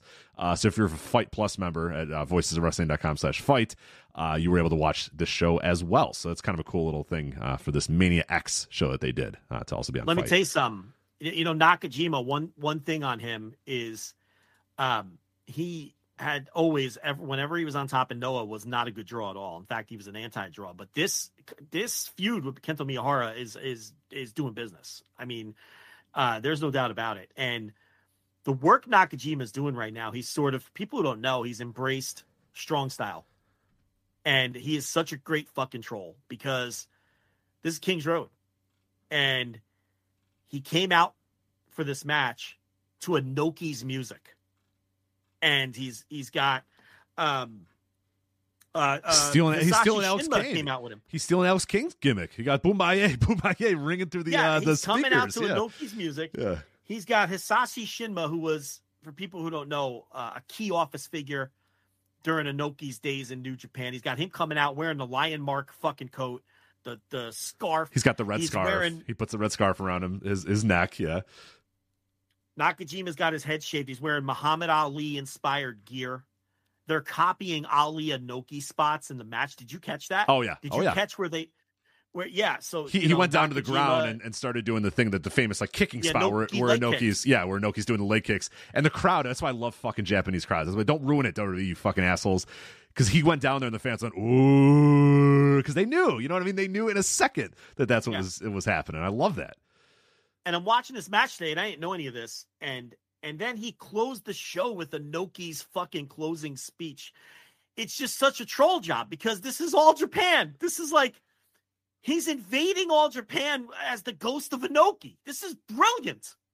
And this is and this is right up Nakajima's alley because he's the greatest troll in the world. oh yeah he's just a, And- the look on his face the guy just has to walk in and and and his face just his face whether he's smiling or frowning or whatever his fucking face he looks like an asshole you know what I mean? it's just the guy's a fucking asshole Yeah, and and it's just uh it's just amazing how Noah just look, I know he had his problems in that locker room. I know he can't be he's not always the most agreeable guy, but even going back further than when it all fell apart, they just never got anything out of him. And um, you know, it, it's uh, how Jake Lee worked out.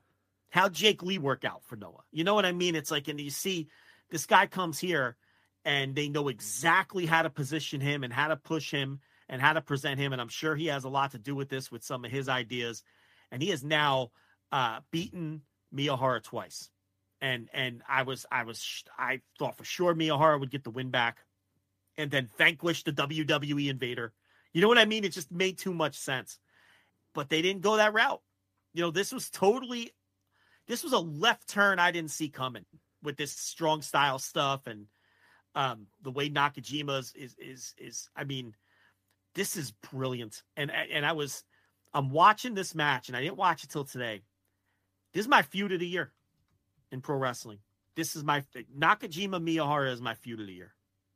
And you know, I, I know this match was literally on New Year's Eve. I don't care. It's 2023. And they had their first match, which I thought was incredible. And then Nakajima comes in here and wins the Triple Crown title. And then they have this match with all this uh, Inoki shit. It, this, this is the feud of the year to me. And, and and I thought they had a better match than they had the first time uh, uh, with this match here on on New Year's Eve, and um, I am so curious where all this is going. And the the the, the worst thing that could happen now is fucking Dempsey beats Nakajima, and, and, and that would just that would rip my fucking heart out. It would be so debilitating. But I don't think they're going to do that. I think, you know, but but what concerns me is Dempsey is booked beyond tonight. You know, um, you know, but who knows? I guess we'll see. But it would really be a shame to derail what Nakajima has going now. And now Miyahara has to regroup mm-hmm. after losing to this guy twice. And it's uh just just excellent booking. And and to me, this Nakajima and this version of Nakajima, for me, for my taste, is the most interesting thing happening in wrestling right now. Yeah, the match is incredible. If you haven't seen it, go go out of your way to check it out. It's just hard hitting as hell. The crowd is just in the palm of these guys' hands the entire time. I saw some people that didn't like the finish. I fucking loved, loved, loved the finish because it all worked out too. There was a, a, spot in the match that totally transforms the entire thing. Like we said, there's been a lot of Inoki, you know, sort of references done by Nakajima throughout the match. At one point, Kento is coming off the ropes and he's he's getting ready for a lariat, and Nakajima just with a, a patent Nakajima kick, the kicks that are like, brother, it's a work. You don't have to kick that hard. It's okay. Kicks Kento Miyahara's arm. And Kento sells it like death. The crowd gasps. You can hear it. I'm sure it fucking hurt too. And then the rest of the match, Nakajima is just working this guy's arm and working this guy's arm and working this guy's arm and kicking on it and stomping on it and destroying it. And Mi- Miyahara is doing just a great job of selling, a great job of selling. And you keep waiting for okay, Miyahara's going to come back any moment now. Ah, he's gonna, he's gonna. I was able to watch this on spoil, which was great. So it's like any minute now, I'm like, yeah, he's going to turn around. Maybe he'll use the other arm. Maybe he doesn't need it. Whatever. He's going to work through it and he's going to win this match. And then what happens is Nakajima puts him in a Northern Lights bomb, grabs the arm, puts him in an arm bar, and Kento Miyahara just immediately attacks because he's nothing. He can't. He his arm's already hurt. He's fucked. He's in this arm bar. He's in the middle of the ring. There's nothing he's gonna be able to do. It's either this guy's gonna break my arm if I don't tap. I gotta tap. I gotta go. And and just yeah, that how cool. I loved that finish. I thought just it, it I love that it wasn't a bunch of different kickouts and stuff. I love like we need to go back to having some more finishes like this where a match just ends because one guy just beat the other guy. You know what I mean? And this is a perfect example of that. He puts him in the armbar. Miyahara's got nowhere to go. He's done. He's been destroyed. His arm's been killed. It's over. I tap out. You win. And, and that's yeah. I, I, was stunned too because I did not think Nakajima was going to get two over on uh, on Miyahara, and that was kind of our worry that you know Nakajima would would win this, you know, win the title, lose this match here and then be off to you know show up at Wrestle Kingdom or whatever. But it yeah. doesn't look like program's that. over. Right, right. Yeah. It doesn't look like that for now. So that he not that, only beat him twice, he tapped him out the second time right. in humiliating fashion in the center of the ring. This is just brilliant. Mm-hmm, mm-hmm. So good. You know, it's um, it's the stuff that like American fans aren't really used to because like we, we talked about it with uh with, with Kingston with Eddie Kingston over the weekend with our, our World's End thing, and you and I are like ah we want the tortured Eddie Kingston the tortured, and everyone's like no you don't want the fans to you know not oh he can't lose he can't lose they oh, they'd be disappointed if he loses. It's like that's the best man. The best is that you lose. You know what I mean? That's that's something that's that's great about Japanese wrestling is that they are not afraid to have a guy lose a bunch of fucking times. And that it's only going to make it that much better when Miyahara does finally vanquish this guy. It made it that much better that you all thought oh and I all thought, we all thought that, oh man, Miyahara is going to come in here and get his win back here because of course he's not going to lose again. But now it's like even more torture. Now Miyahara's just got to be like, well, what the fuck do I do now? This guy, not only did he beat me one time, he came in, he embarrassed me. Now he comes in as a, a New Japan invader and beats me in the middle of the ring with an armbar. Like I'm fucked. What am I going to do here? And that to me, the the the struggle to get back is what makes it all that much more fun and, and why I love Japanese wrestling. So I, I can't wait and to see he, how it plays and, out. And, and Miyahara was working deep undercard on the show last night. Yeah. So mm-hmm. you know, it's it's um the chat says Dempsey's not booked any further. I thought I saw him booked later in in January, but everyone in the chat says no, so I'm probably wrong about that. Okay. Um, That's good. So we'll see um as far as that goes but i wanted to get that in there that's it's that's you know ever since we've been going live that, that sometimes it's very helpful to have the chat you know so you don't send out a podcast with bad information um as far as the rest of that show from uh from that uh, uh national gym number two or whatever the fuck uh because we got to get the wrestle kingdom um dempsey worked with yuma anzai and they beat tatsumi fujinami and leona and that's kind of the other thing where you know the father son team but they announced Fujinami as the WWE Hall of Famer. Right, They've right. been announcing Hideki Suzuki as Hachiman from NXT, which is hilarious because I I don't think he was ever named on television. Hachiman when he was there. Yeah, I think like, he was just got tweeted as that, but I'm, i will I'll try to look it up and see. I don't. He was on the roster page, right? And they, but, and he appeared on television. I don't think they ever referred to him by name on television. But anyway, the point here is all these WWE tie-ins, which again was making people very nervous. But Dempsey was able to do. He's a very look. Dempsey's a good wrestler. I like watching him. He's you know he's he's a very good grapple grappling style wrestler. You know he's gonna have his fundamentals down because of who his father is. A lot of European uppercuts, um, and he did well here. Not look that Leona match is no good. Used, Leona's so bad. Fujinami is still Leona, better than Leona. How is that possible? Fujinami. How is that possible? Well, I was gonna say was Dempsey did well because he was working with Fujinami, who's a million years old, and Leona, who has at times been among the worst wrestlers around. Leona's only thirty. He's only thirty. I, he's so bad. I don't. No, he's terrible. he's as bad as he used to be. I, I think. Well, look, yeah, he's good. he was fucking the worst in the world for a while. He's just one of the yeah, horrible really now. Was. I guess he's just horrible now. He sucks. Mm. He stinks. He's okay. I mean, I, I don't think he's good. Let me be clear. But he used to be just abysmal, and I don't think he's abysmal. I think anymore. his near eighty-year-old father is still better than him at wrestling. So it's close. Uh, you know, it's it's neck and neck. I'm not going to dispute it. I, I made Fujinami but, way um, older than he. He's only seventy. He's only seventy for the record. But, but my my point was Dempsey being in there with those two guys. You know, it's I thought he came across pretty good, considering who he was in there with. And then, like I said, he he pinned Nakajima yesterday or today or this morning, whatever you want to call it but it was kind of like he pinned him with a clutch. Like he didn't hit him with a fucking. He didn't knock him out and pin him in the right, middle. Right, hit him a fucking... huge kick in the middle of the ring and then roll him up one, two, three, and then dance in the middle of the ring over his dead body. No, yeah, it was. And then Nakajima popped up and wanted to fight him afterwards. It was like one of those. He caught him. He caught. Ah, him. you you caught me. Yeah, yeah. So, um, you know, and then you know, like you said, I guess the card is happening right now where he's getting the title shot. But um, you know, the Dan Tamura beat El Lindaman for the junior title. Dan Tamura won the Junior Battle of Glory. Obviously, that match was pretty good. But I tell you what, my second favorite match on this show was the Saitos against the Saito Jun versus Rice. Oh, that was I so good. That match I- rocked. Oh god, that match yeah, it really good. did. I thought it was a genuinely good match, and and it's not a meme. It's not No. irony. Mm-mm. I like them. I I they They've found turned. a niche. They've turned the corner for sure, and the crowd likes them too more. They got in the ring, these big motherfuckers, and they put their jackets down, and the crowd went oh, because they knew we're gonna see Yep. Saito versus Saito, and then the bell rang, and they just beat the shit out of each other like only brothers could do. You know what I mean? They were just like, "Fuck off, man, let's go." I because they're battling, they were battling like unofficially for like who was the true rookie of the year, right? Because what wasn't it something where they both got rookie of the year, and they were like, "No, no, no, hold on." Well, they, they finished. They both finished runner up or something. Oh, okay. is what it was. They didn't. They didn't win, and it was. um Or did they win? I don't think. I they thought they they won, win? and then it was like, but they said the Saitos, and I feel like they weren't happy with just being the Saitos winning, and they wanted to figure out who, which of the Saitos was better. And uh, apparently, it's Jun is better. Yeah. So I, I unironically thought that was the second best match on the show.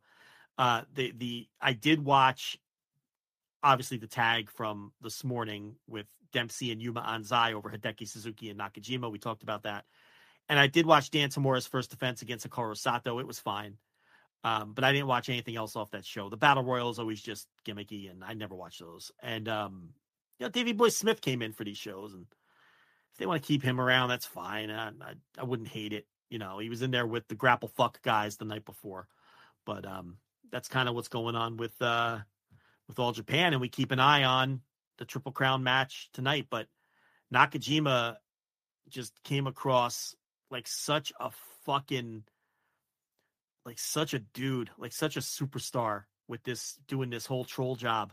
It's just so good. And I would hate to see it end. I want to see this go on and torture this this company and build to a truly big match where he finally gets knocked off by one of these. Got to be Miyahara now because he lost to him twice. But um, yeah, it's really great stuff, and it's uh, yeah, well, and it was one of the best matches of the year on the last day of the year. Yeah. And- and- It's. and I, I wonder what it's going to do. I, I think it's going to do pretty well because I think it's going to be fresh in a lot of people's minds when we do our match of the year. Yes, it's gonna help. Um, th- it's gonna one one of a match like this, like December matches, usually do pretty good. A lot of it's like the early, early, early part of the years, like Wrestle Kingdoms will stick with people forever, and then like end of the year stuff does pretty well. It's always those like middle of the year stuff, unless it's a big time G one thing. A lot of your June, July's like those really struggle. Whereas yeah, like the end of the year stuff tends to do pretty well. Like you know, Final Battle.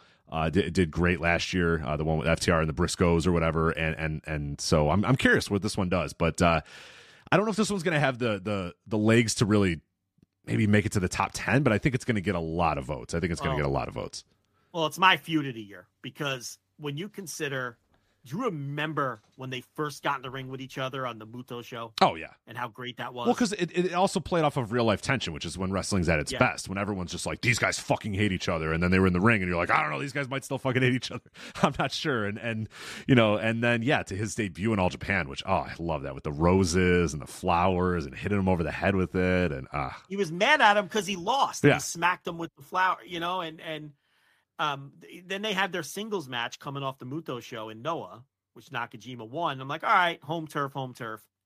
Um, you know, then they they had the tag match in the Real World Tag League with Miyahara and Aoyagi losing to Nakajima and Omori, and then they just had the match the other night. I mean, that's my feud of the year. I mean, because there's been no other feud in wrestling that has hit me on the oh yeah, this is why I love pro wrestling level like this one did. So, you know, this is as much as this one did, and this is this, and and you know, I haven't loved pro wrestling this year. I really haven't. Um, pro wrestling's let me down in a lot of ways.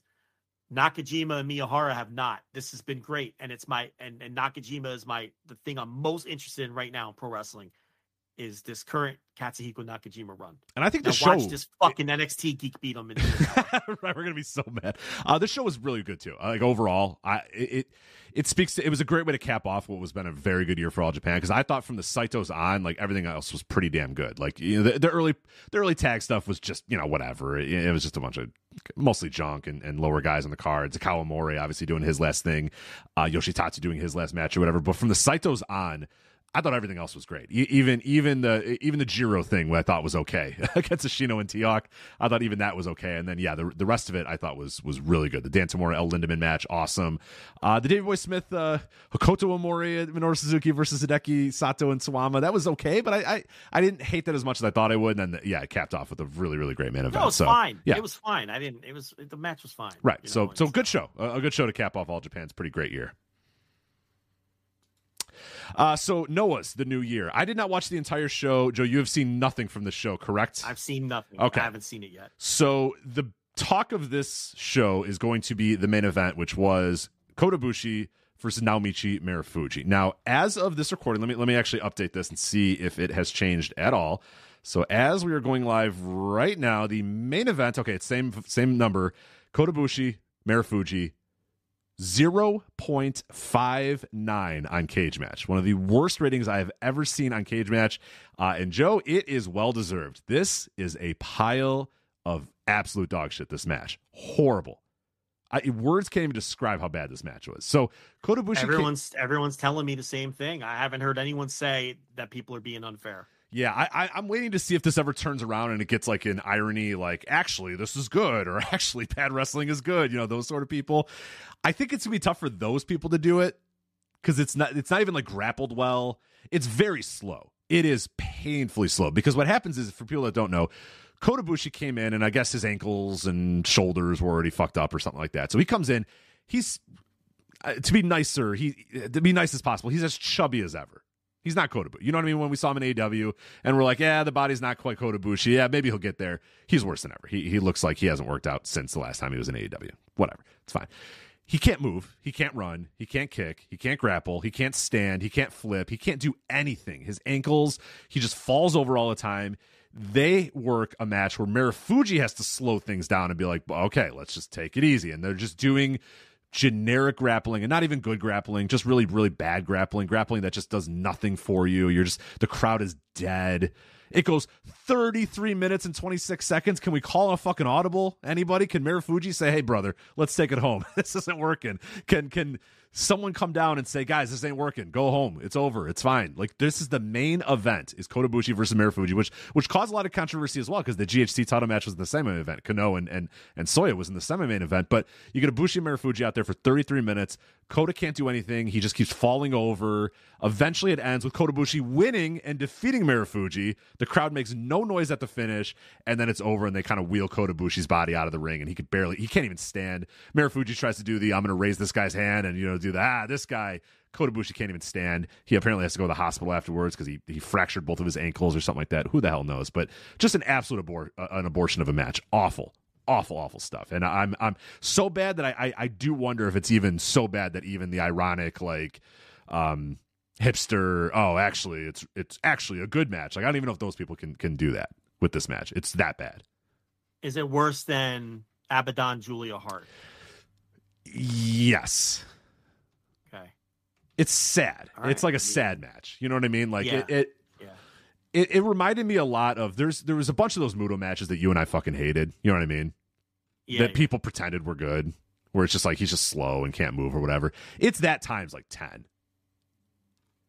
Because at least Muto knew, like, you know what I mean. Muto was like, ah, you know, I'm Muto. I, I I know where I'm at these days. Muto, Muto is always going to have that presence. Well, and and that's away. and that's exactly my point was going to be. Muto knew that his body can't do what Muto did in 1989 or in 1992 or whatever, but his charisma can do that. Kota never had Yeah. that sort of charisma. You know what I mean? So th- it's like devoid of any emotion. Marufuji's out there just trying to chop this guy, trying to get anything going from this crowd. They don't care. Kota's doing nothing. He's just trying to survive another minute of this match. It's brutal, brutal. The Tony Khan's paying that guy. I like, know, he's under contract, dude. My God, yeah. I mean that's a favor to Kenny and all, but that's it's an ugly. I I mean he's completely finished. He's done. like. He's done. It's it's not even like you know there was the he's washed and now I think it's like right. like, maybe right. just end this. You know, just like just like like the the AEW Ibushi was all right. That's just a very average pro wrestler right, who has nothing special about him anymore. right. This Like, is like this guy should probably be just- not wrestling ever again. Like this, that maybe Right, maybe it's best Sounds that this horrible. guy finds a different thing to do with his life instead of pro wrestling. Because yeah, it was bad. And Marufuji, I'm man, credit to him. He was wrestling a broomstick here. My man did not look happy when this match was over. He looked like motherfucker. Not exactly a man who's in tremendous shape himself. Uh, no, yeah, and you're like, yeah, this guy's doing it all. He's carrying this whole match. At one point, he has to. People in the chat room are talking about it. He has to dead weight Ibushi up to the, the top turnbuckle because Ibushi can't lift himself up or can't jump up to do. It's so bad. Uh, just- just brutal. I'm Yeah. definitely gonna watch it. I mean, I'm gonna watch all these shows. You know, first week of January, Pearl all over the place. Um, you know, it sounds like, a, you know, driving It's, past it's a depressing. car wreck and you can't look away. Yeah, it's depressing. So It's boring as fuck too. The crowd make no. The crowd realizes very early on this guy doesn't have it, and they give them nothing. Yeah. They give these guys nothing. They try. There's like one point in the middle of the match where Ibushi's firing up a little bit and doing some kicks, and they're like, "All right, all right, here we go." And then he like does one kick and then falls down and then grabs his ankle, and they're just like, "Okay, please end this. What are we doing here? we have to go." And they, yeah, anybody who whoever signed off on this being 33 minutes and 26 seconds, and then at no point told anybody in the ring, "Hey, hey, let's cut this thing short, guys. This isn't working." Uh, that that's a disaster. So did not see the rest of the show, so can't speak to that. But uh, I heard that. Uh, what was the match? Ishii and Masa Kitamiya was great. I heard a lot of people really, really like that match. Oh, I'm and surprised that was great. yeah, can you What imagine? 15 minutes. You write Tomohiro Ishii and Masa Kitamiya, and you write 15 minutes on it. Uh, yeah, amazing that that would uh, deliver. And then Kenoh and Manabu Soya, I heard was pretty good as well. Yeah, you know, I I want to see Soya in that spot. You know, with the way they've built him up and everything. Mhm. So, you know, I, I I just didn't have time to get it in before. You know, it is Tuesday, so um, lost a couple days here of, of of being able to get some shit in. But um, looking forward to those. Yeah. All right, so that is uh, Noah, and uh, that is everything but Wrestle Kingdom. So yes, a couple years ago, Wrestle Kingdom was four hours of the show.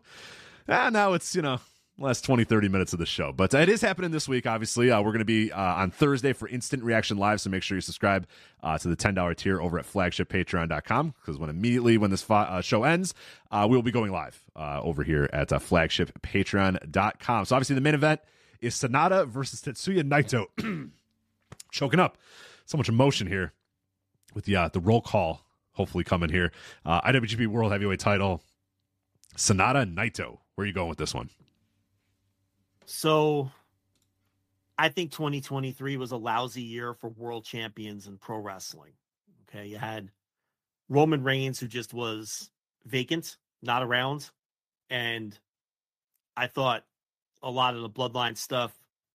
Once we got past the Cody match at WrestleMania, was really the shits. I mean, the, the Jey Uso match from SummerSlam and some of the tags, and then he just disappeared. You know, Yeah. and um, so WWE did not have a good world champion. I know, you know, maybe in the eyes of some WWE fans, but he wasn't even around. So, you know, and then they had to create a fake world champion.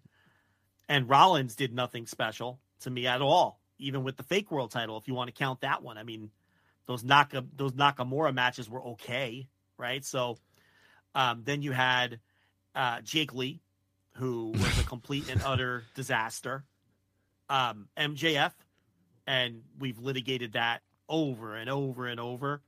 And at the end of the day, I can't sit there and tell you that I'm particularly fond of the title reign that he had. You have Dragon Gate, where Yuki Yoshioka and, and of course Kikuta later just couldn't get over. And um you know, so they they didn't have a good world champion all year long. And then that brings us to Sanada, who this was to me the worst IWGP title reign, maybe of, of any real length. You can't count, you know, guys who held it for a month and didn't have a defense. Maybe ever, with the exception of Jay White's second. The the Jay White's second reign was abysmal. I can't put this one behind that one. Other than that, for a, a, a reign of any length, this was horrible. I mean, this guy just didn't bring anything to the table. And on top of that, he hasn't contributed to the build of this match at all. No. I mean, this doesn't feel like a hot match. He's just dead behind the eyes. Can can you name all of his title defenses off the top of your head? Uh, evil. Um, the uh, Jack Perry. Mhm. Let's not. And you know, I see a lot of people who are like, "Oh, well, yeah, you can't hold the Jack Perry one again." Why? What do I care if it happens somewhere else? He's the IWGP Heavyweight He- he- Champion. yeah, he can't go out there and have a good match just because it's in a different company and someone else booked it. So yeah, the the evil like lumberjack. yeah, lumberjack death match or whatever. Yep. Jack Perry, Mm-hmm. Hiromu. Mm-hmm. Obviously, he beat Okada for the title. Right. Uh, Well, you're missing the you're missing Yo- one because it was yeah, and, and that's the guy who outclassed him immediately and just spent the next yeah. and so the next match, where it was 17 minutes obvious. outclassing him the entire time when it was like holy shit. And joe that is it though. That's the entire Sanada run there. He beat okada in april. He beat hiromu in may. He beat yota tsuji in june. He beat jack perry in june. He beat evil in october and here we are. Yeah, and you know, the the G one they had him beat the whole block, but you know, outside of that fact, do you were you particularly fond of a lot of his? He was okay, He's but fine. it's not like he's the IWGP World Champ. He should be the best guy in the fucking tournament or in the conversation. All of the criticisms of Sanada came to pass. He doesn't grab anything by the throat. He's dead behind the eyes. He's emotionless in the wrong ways. all right passenger to his own him. reality passenger to his own reality Yes. all the time And it all came to pass, and it just didn't work, and it sucked. And I think he's the worst real champion of any length in a long, long time, other than Jay White. Jay White's second reign. Okay, Jay White, yeah, because Jay White, the first Jay White. Anyway, that I'm talking about that second Jay White reign, which was just he wasn't even around. he That won the title. Yeah, he won at Dominion. Then he did Forbidden Door, and then I think he faced Tama Tonga four months later, and then just came back and lost to Okada, and then left the company. It was like, all right, thanks, Phil. Yeah, that one was terrible. I can't put it behind that one. right, and he I wasn't can't- there for anything. He just came. He had the title. You forgot he had the title, and then yeah, that that one, he was an absentee champion basically. you got to be fair. You can't you can't put it behind that one. And I'm just hoping that Naito beats him, and that's the end of this. And we move past it. It didn't work. There's better people uh, ahead. You know, Yota Tsuji was mentioned. We see what you know what happens with Yuya Uemura. We see what happens with you know um, you know Ren Narita turning heel, and then we see what happens with you know um, um, your boy Shota Umino. You know, there's blue skies ahead. Sanada, this should be We're done. firmly. We We're done here. We don't do this again. Right, we're done here. We're done here. Um, so that's kind of my take on it. I think we're all over it. Um, and here's the other thing. I'm I'm now can we finally fucking be done with Muto? Because I understand this match just has a lot of heavy Muto story Mhm. involved. I know. I get it. I saw. I know. I get it, I get fine. it. But ah, I'm done. I'm fucking done with this guy. I personally don't give a shit about Sanada being Muto's boy and Naito being the next wrestling genius. I know there's people who are into that. That's fine. Not me. Couldn't fucking care less. I don't want to discuss Keiji Muto ever again. Unless I'm talking about like if we're doing a his great Hall of retrospective series, career. yeah, we're doing a retrospective series, or or yeah, we're talking about the Hall of Fame. I'm I'm good otherwise. Yeah, that's fine. But I'm done with him. I'm so sick of him that he's even infiltrating this and he's not even around. I'm sure they'll have him at ringside. Oh, of course, oh, he'll be there. Okay. But I just want Naito to beat this guy and be done with it. Let's do your do your little fucking fist bump if you got to. You know, the, big question is, will Sanada join in? Uh, that's the big question. I when don't. Naito, because last time Kenta crashed the party, Mhm, remember? mhm. So now they, they the the Lij fans want Naito to stick the fist up with Cool. his boys, and will Sanada join in? Great. And okay, fine, let's have Sanada do it too, and then let's please just never go back to this shit ever. No more Sanada, and let's move forward, and whatever we're gonna do with these young guys, and and and they're so that's my take. I'm not excited or interested in this match. No, this is the least Now- excited I've been for for a Wrestle Kingdom main event in the entire time that we've done this show. It's just I I think I I, have no I juice for it. completely agree. And it's not that I'll be dragging my feet watching it with my arms crossed. I want to enjoy it, and I hope it's good. You know, but and and I think it, it will be. I look. I don't think Naito. I don't think it's possible that he has a bad Wrestle Kingdom main event. Sanada is always a wild card. I'm yeah, that's the problem with me. I, I don't know about Sanada. I don't even I in the J, even in the Jay White days where it's like ah fuck Jay White hasn't been around and this build sucks or whatever. I knew that in a big moment I thought Jay White and Okada or whatever were going to go out there and have a good match, and they always did. You know what I mean? They always went out there and had a. I don't trust Sanada to have a big enough match or a good enough match. I hope I'll be wrong. I hope I'm wrong on Thursday. I really do hope I'm wrong. He's the guy I don't trust. I, I trust Naito more than I trust anybody else in a big spot. I don't trust Sanada to, to rise to the moment. Naito will get it done. He's going to get it done. He's not going to have a bad match. He'll his knees could fall off, and he's going to have a good match. He's not going to have a bad match. I, I, I, I, I I'll, I'll stick my neck out. He, this is going to be a good match. Is it going to be a four and three quarter star? Remember it for your match of the year. I, I, I won't go that far. It could be. Wouldn't be surprised, but it'll be a good match.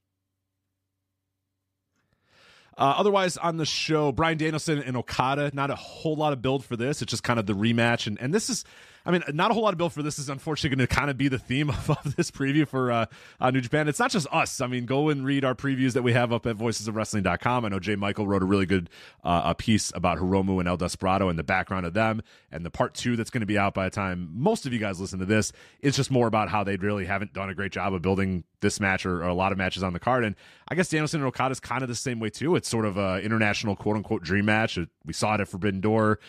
Bryan got hurt, so that obviously maybe took the match down a notch, but now they're going to have it again. I'm sure it's going to be great. I mean, it's two of my favorite wrestlers of all time. I'm excited about it, but I can't say that I'm like, you know, I'm I'm salivating at the idea of seeing this match. Like I, I can't wait to see it because it's going to be great, but it's like I don't know if they've done enough in terms of promoting it to get me like feeling like, oh my god, this is going to be something I have to see. You know? Did you watch the the eight minute Bryan Danielson sit down promo? Yeah, hmm See, I like that, and that got me into it. yeah, for sure. Um, I, it if I remove this match from the card, this is dire.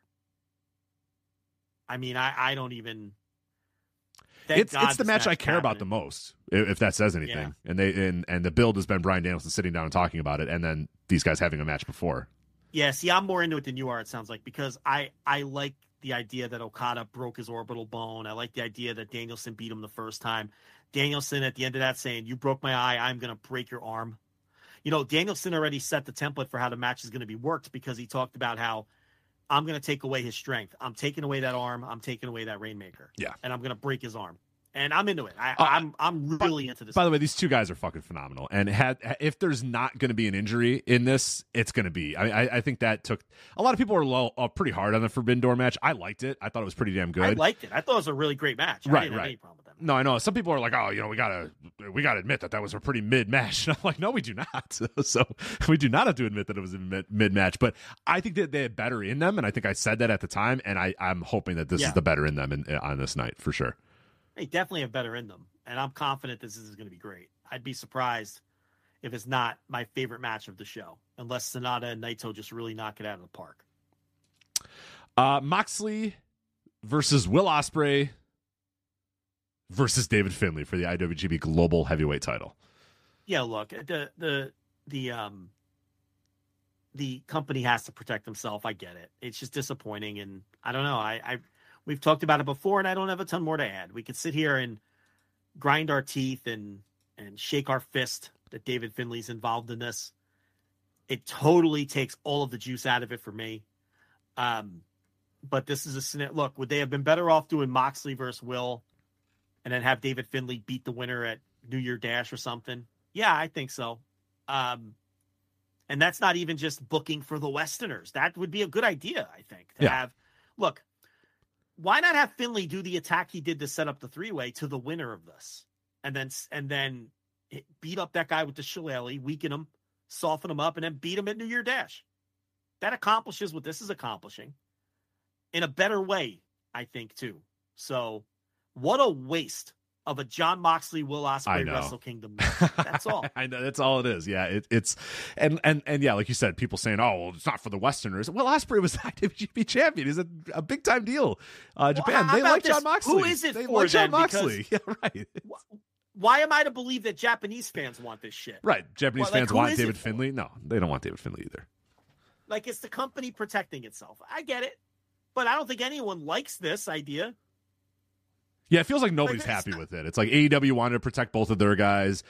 New Japan doesn't want to do this. Now, it, it's uh, it, I don't know. It's so it's yeah. What a waste. What a fucking waste of It's Moxley not a. Japanese guy being added. It's the it's a shitty white guy. So why would the Japanese people be excited? I don't know. That's just like the go-to. Ah, it's like, ah, you guys don't like it. Ah, the Western fans. and it's like, okay, the, the Japanese fans are, are clamoring. Oh, we must get David Finlay involved. Yes, shut up. Go away. Ah, Just fuck off to NXT with Rogan already, please. Yeah, I agree. Uh, Hiromu and Desperado. I mean, it's going to be good because those guys always have good matches. I just I can't pretend to care. I can't lie to you and tell you I care about this match. You know what I mean? Like I've seen people be like, "Oh, come on, I don't understand." Like what? And and, and like I said, J. Michael wrote a really great piece uh, for us at Voices of VoicesWrestling.com, all about their feud, all about the background, all about the stuff. I'm glad. I'm glad that people that are into this are into this. I can't lie to you and tell you I'm into it. I'm not. I don't care to see Hiromu and Desperado ever again. I'm sorry. How how good is that guy? Oh my Oh, god. it's yeah, it's stupid. G. Michael. Like he's the best wrestling writer on the planet. Can I is that fair? That's fair. Well, because Neil Neil retired. Now he just does podcasts like an idiot. He doesn't do the written word anymore. So he does this. Yeah, Neil Neil Neil's lazy like us. He just talks. right, right. And, and Um, it's and it, the, what he does on the podcast is Eurographs Express, by the way, on the Voice Wrestling Yeah. Podcast Network, is just as good as his written word. But he's not a written, he's not a writer anymore. So no, he's out. He's gone. It's probably Jay Michael. I would agree. I mean, when you're talking about someone who writes in about wrestling and and really surrounds you and it gives the it gives the the match a life, right? And and really, you know, it's it's and the angles that he sees. I mean, the guy is great. I I don't, you know, I I don't think he gets enough praise. No, he you know, doesn't. on And our the- little on our little humble outlet, you know, and it's like This Hiromu You know, stuff, and- the, the Hiromu Desperado thing is insane. He like breaks down every match that they've ever had and like Yeah. what they did with their masks or, on, on this night, what mask Desperado wore, how Hiromu touched the mask, what they said in the pre. It's it's fucking it's insane. It's wild. yeah it's um it's just so good and it's it's it's a shame that you know we're in a world where um talentless aggregators will their work their quote unquote work will be seen by more eyes than than stuff like this Mhm. it's really is a shame Right. You and know, while, while we're putting our um, website over too, Kevin Hare wrote a great piece about the redemption of Eddie Kingston uh, yes uh, today. he did you know I. I and I, and, you know i'm not even into the kingston thing but that was incredible too and and the work that they put into the wrestling 101 him and robin reed all year long too it's um you know we'll just continue to exist in our little fucking slice of space Right. and and you know it's if you know you know and um we will never aggregate ever i will i will oh God, no. I will never, ever be associated with aggregation in any way, shape, or form. So, um, not the time or place. Listen, I, that rant's coming. I didn't do it last week. I'm not gonna. I'm not gonna do it now. Um, Light week. I'm- I wanna- a light week. We'll we'll, we'll, I want to separate myself enough from it where I'm not as emotional. I want my emotions to calm down, and I, but that that discussion's not even a discussion. That rich, give me four minutes is coming. I'm just letting you know. Okay, I'm not gonna burn bridges or, but it's coming. Anyway, let's move forward with this review. Uh, Bishamon. Uh, they are the uh, IWGP Tag Team title. We got this IWGP Tag Team titles, New Japan Strong Openweight Tag Team title match here. Bishamon, uh, Goto and Yoshihashi again versus Guerrillas of Destiny, El Fantasmo, and Hikuleo.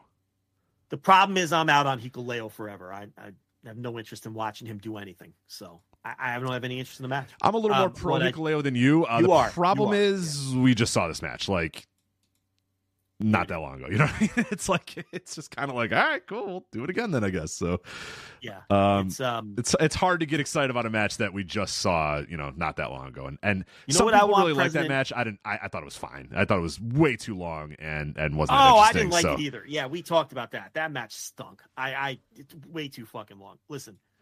I want new New Japan president Hiroshi Tanahashi to just get rid of New Japan Strong. Can we get rid of all these dopey belts? And we already kind of folded one of them into the all AEW Triple Crown. I legitimately forgot that there's a New Japan Strong Women's Champion. yep. like I I don't remember that there is one until I'm like, uh, I see a title defense scheduled. I'm like, oh yeah, I think that company has fucking- what is the actual number of titles that they have? It is absurd when you look at the number of titles. AEW's got the same problem as well, but but New Japan has the IWGP World Heavyweight title, IWGP Junior Heavyweight title, Never Openweight title, Strong Openweight, KOPW 2023, New Japan World Television title, the IWGP Tag Team titles, IWGP Junior Heavyweight Tag Team titles, the Strong Openweight Tag Team titles, the Never Openweight Six Mans. Then you have the IWGP Women's and the Strong Women's title. Too many titles. That's too many. There's there's 13 active titles. That's too many. now the strong is part of this triple crown and we don't know what that's going to be and i hope it's just like the all japan triple crown and we don't ever break it up. Just make that a title now. Um but we don't need the strong tag team titles. We don't need the strong women's title. They we don't need them so let's just get rid of those. Um you know the rest look the iwgp women's we'll see what tanahashi how, how tanahashi feels about that too. These are all it's a new guy who unless it's a figurehead thing and i don't think it is you know maybe we axe that. Because what is is that doing anything for anyone? She's not on this card iwatani. No, like what's the point? It was for sasha. She's gone. Right. can we just fold that? Can we do a title for title with one of the 19 star how many doesn't stardom have like three world titles or something? Can we just um like the red belt how does that work rich you I don't think. Well, so I don't think they're as wild as you think they are. Uh, the the world Well, of Stardom, the the the main I'm not title. trying to put it down. I'm just saying there's No, no, no. I'm just saying I don't think they have as many titles as you think they do. They have the World of Stardom Championship, which is their top title, and then they have the the Wonder of Stardom, which is like their secondary one or whatever. Then they have the High Speed, which is kind of like your high flyers, your junior heavyweights. That's kind of it. You know what I mean? Like the other ones are Okay, tag titles or whatnot. So yeah, it's not it's not as bad as you might So- think it is. let's kill the strong title, or let's just do a match to kill it. Have Iwatani beat Ju- Julia's leaving anyway, right? So Mm, yeah, it doesn't look like she's staying. I don't know. I don't know where she's going, but uh, yeah, it doesn't look good. have Iwatani beat her, and then have whoever the World of Stardom champion is beat Iwatani, let's just be done with this.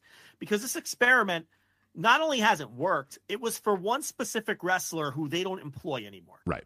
Let's be honest about it. Okay? So those could be done with. Kingston's is a is a triple crown. We have no use for uh, the strong open weight tag team titles. And let's consolidate this and get back down to the fucking nine that we used to have. right. you know, it's it's yeah. So it you know, whatever. Um, Uh, get into it. Instant Reaction Live this Thursday. Flagship.patreon.com. Shingo Takagi versus Tama Tonga for the never open weight tag team title. I am going to tell you right now when that song, when that Tama Tonga, boom, you know, hits the arena in this empty Tokyo Dome or this, not necessarily an empty Tokyo Dome. It's just hollow no matter what. Unless you have 60,000 people in there, it's kind of hollow. But that song's going to play. He's going to saunter down to the ring and I, it's going to be 4 a.m. or something. I'm going to be like, oh my God, I need coffee so badly. I just cannot. Hopefully, Shingo can get a good match out of this guy. Pin this dude and son of, you know what? The bloodline needs some extra uh, people that are not uh, of, of Samoan descent. Fine. Go. Great. Please get involved in this rock thing. Please. We got, you we- keep saying that, but do they really need people not of Samoan descent? They haven't Uh, really gone down that road. Yeah, they should. Why not? I'm just trying to find. They're- I'm just all- trying to find something for this guy to do that's not in New Japan. I don't want him anymore. Please, no, thank you. I'm done. ML Is this how you feel when I? Is this how you feel when you feel like I'm going to get you canceled all the time? Because I feel like you're going to get me canceled for for booking these Tongans into the Samoan. no, it's fine. It's good enough. Killer Khan wasn't Mongolian, and it was fine. You know, it's, it's okay. We can go. You know, MLW has two guys. Then they're not Samoan. It's fine. It's okay. It's okay. Or they used views to. expressed by Rich Kraetsch do not necessarily reflect the views expressed. I just want him somewhere Um, else. I just somewhere else. Just somewhere. I else. agree that they should all just go away, all three of them, and and it, not even just because they've been around forever, but just to freshen up and get new people in there. And and but yeah, we just saw this match and I really liked it, but I don't need to see it. Right, I'm again. good. I'm good. That it was like the best that you can get out of Shingo and Tama Tonga, and then they're like, "Let's run it back." It's like, no, it's never gonna probably gonna be as good. It's okay. We didn't need that. Go away, please. Um, Kaito Kiyomiya and Shota Umino versus Evil and Ren Narita. Ren Narita's evil mean, now, Ren so he wears a hood and he's Yeah. very scary. Well, the the Yeah. The knockoff Shibata thing clearly wasn't working anymore. I thought it worked well in the beginning, but it, he did run out of steam, and it does feel like he's fallen behind his other guys to some extent.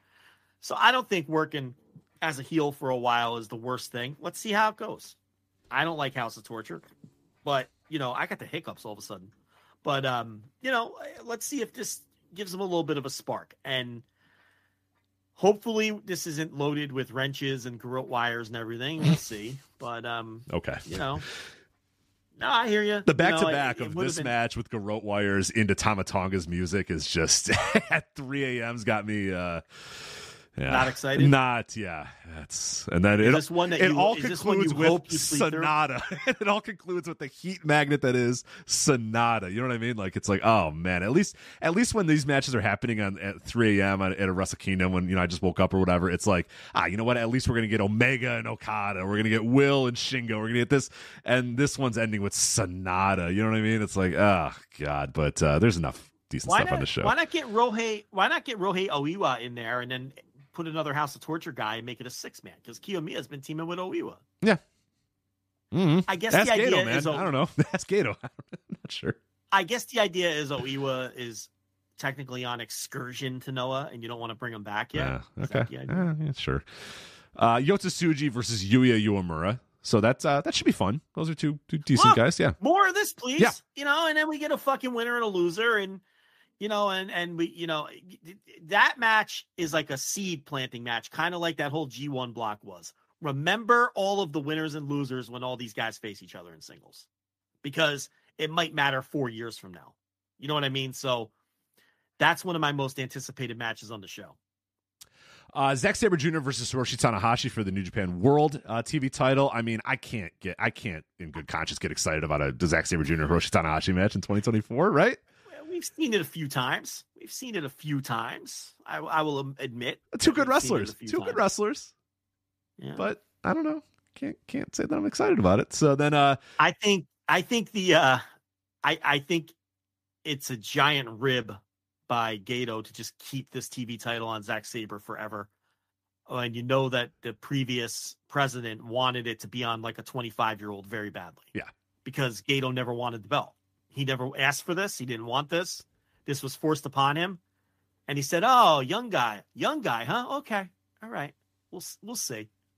We'll see who I put this title on and who holds it forever, right? Because we all thought Ren Narita was going to win, right, right, yeah. And Sabre beat him, and then you know the Sabre matches have been fun. Oh yeah, yeah. He's he's I'll approaching he's approaching a year with the title, and, and you know you just know Yeah. Gedo's just laughing at his little bottle of whiskey Yeah. or whatever. Ah, young man, Zack Sabre Jr. You know Yeah. what I mean? Like Stroking his beard, yeah, stroking his beard. Ah, for- ah, young man. Yeah. Yeah. and Zach doesn't Yeah. care. He goes out there and has good little matches, you know, good little ten minute matches or whatever. But you know that, yeah, while they're you know at the booking meeting and they you know talking about oh it's got to go on a young man. He goes, ha ha, young man, Zack Sabre. Oh, I thought you said 35, not 25, brother. Stroking the beard, Oh. taking down another, you know, swig of whiskey, laughing with the boys. I love it. Yeah, it's great. It's just like fuck you. 30 years this biz. right? Yeah, hell yeah. Him and Jado. 30 years this biz.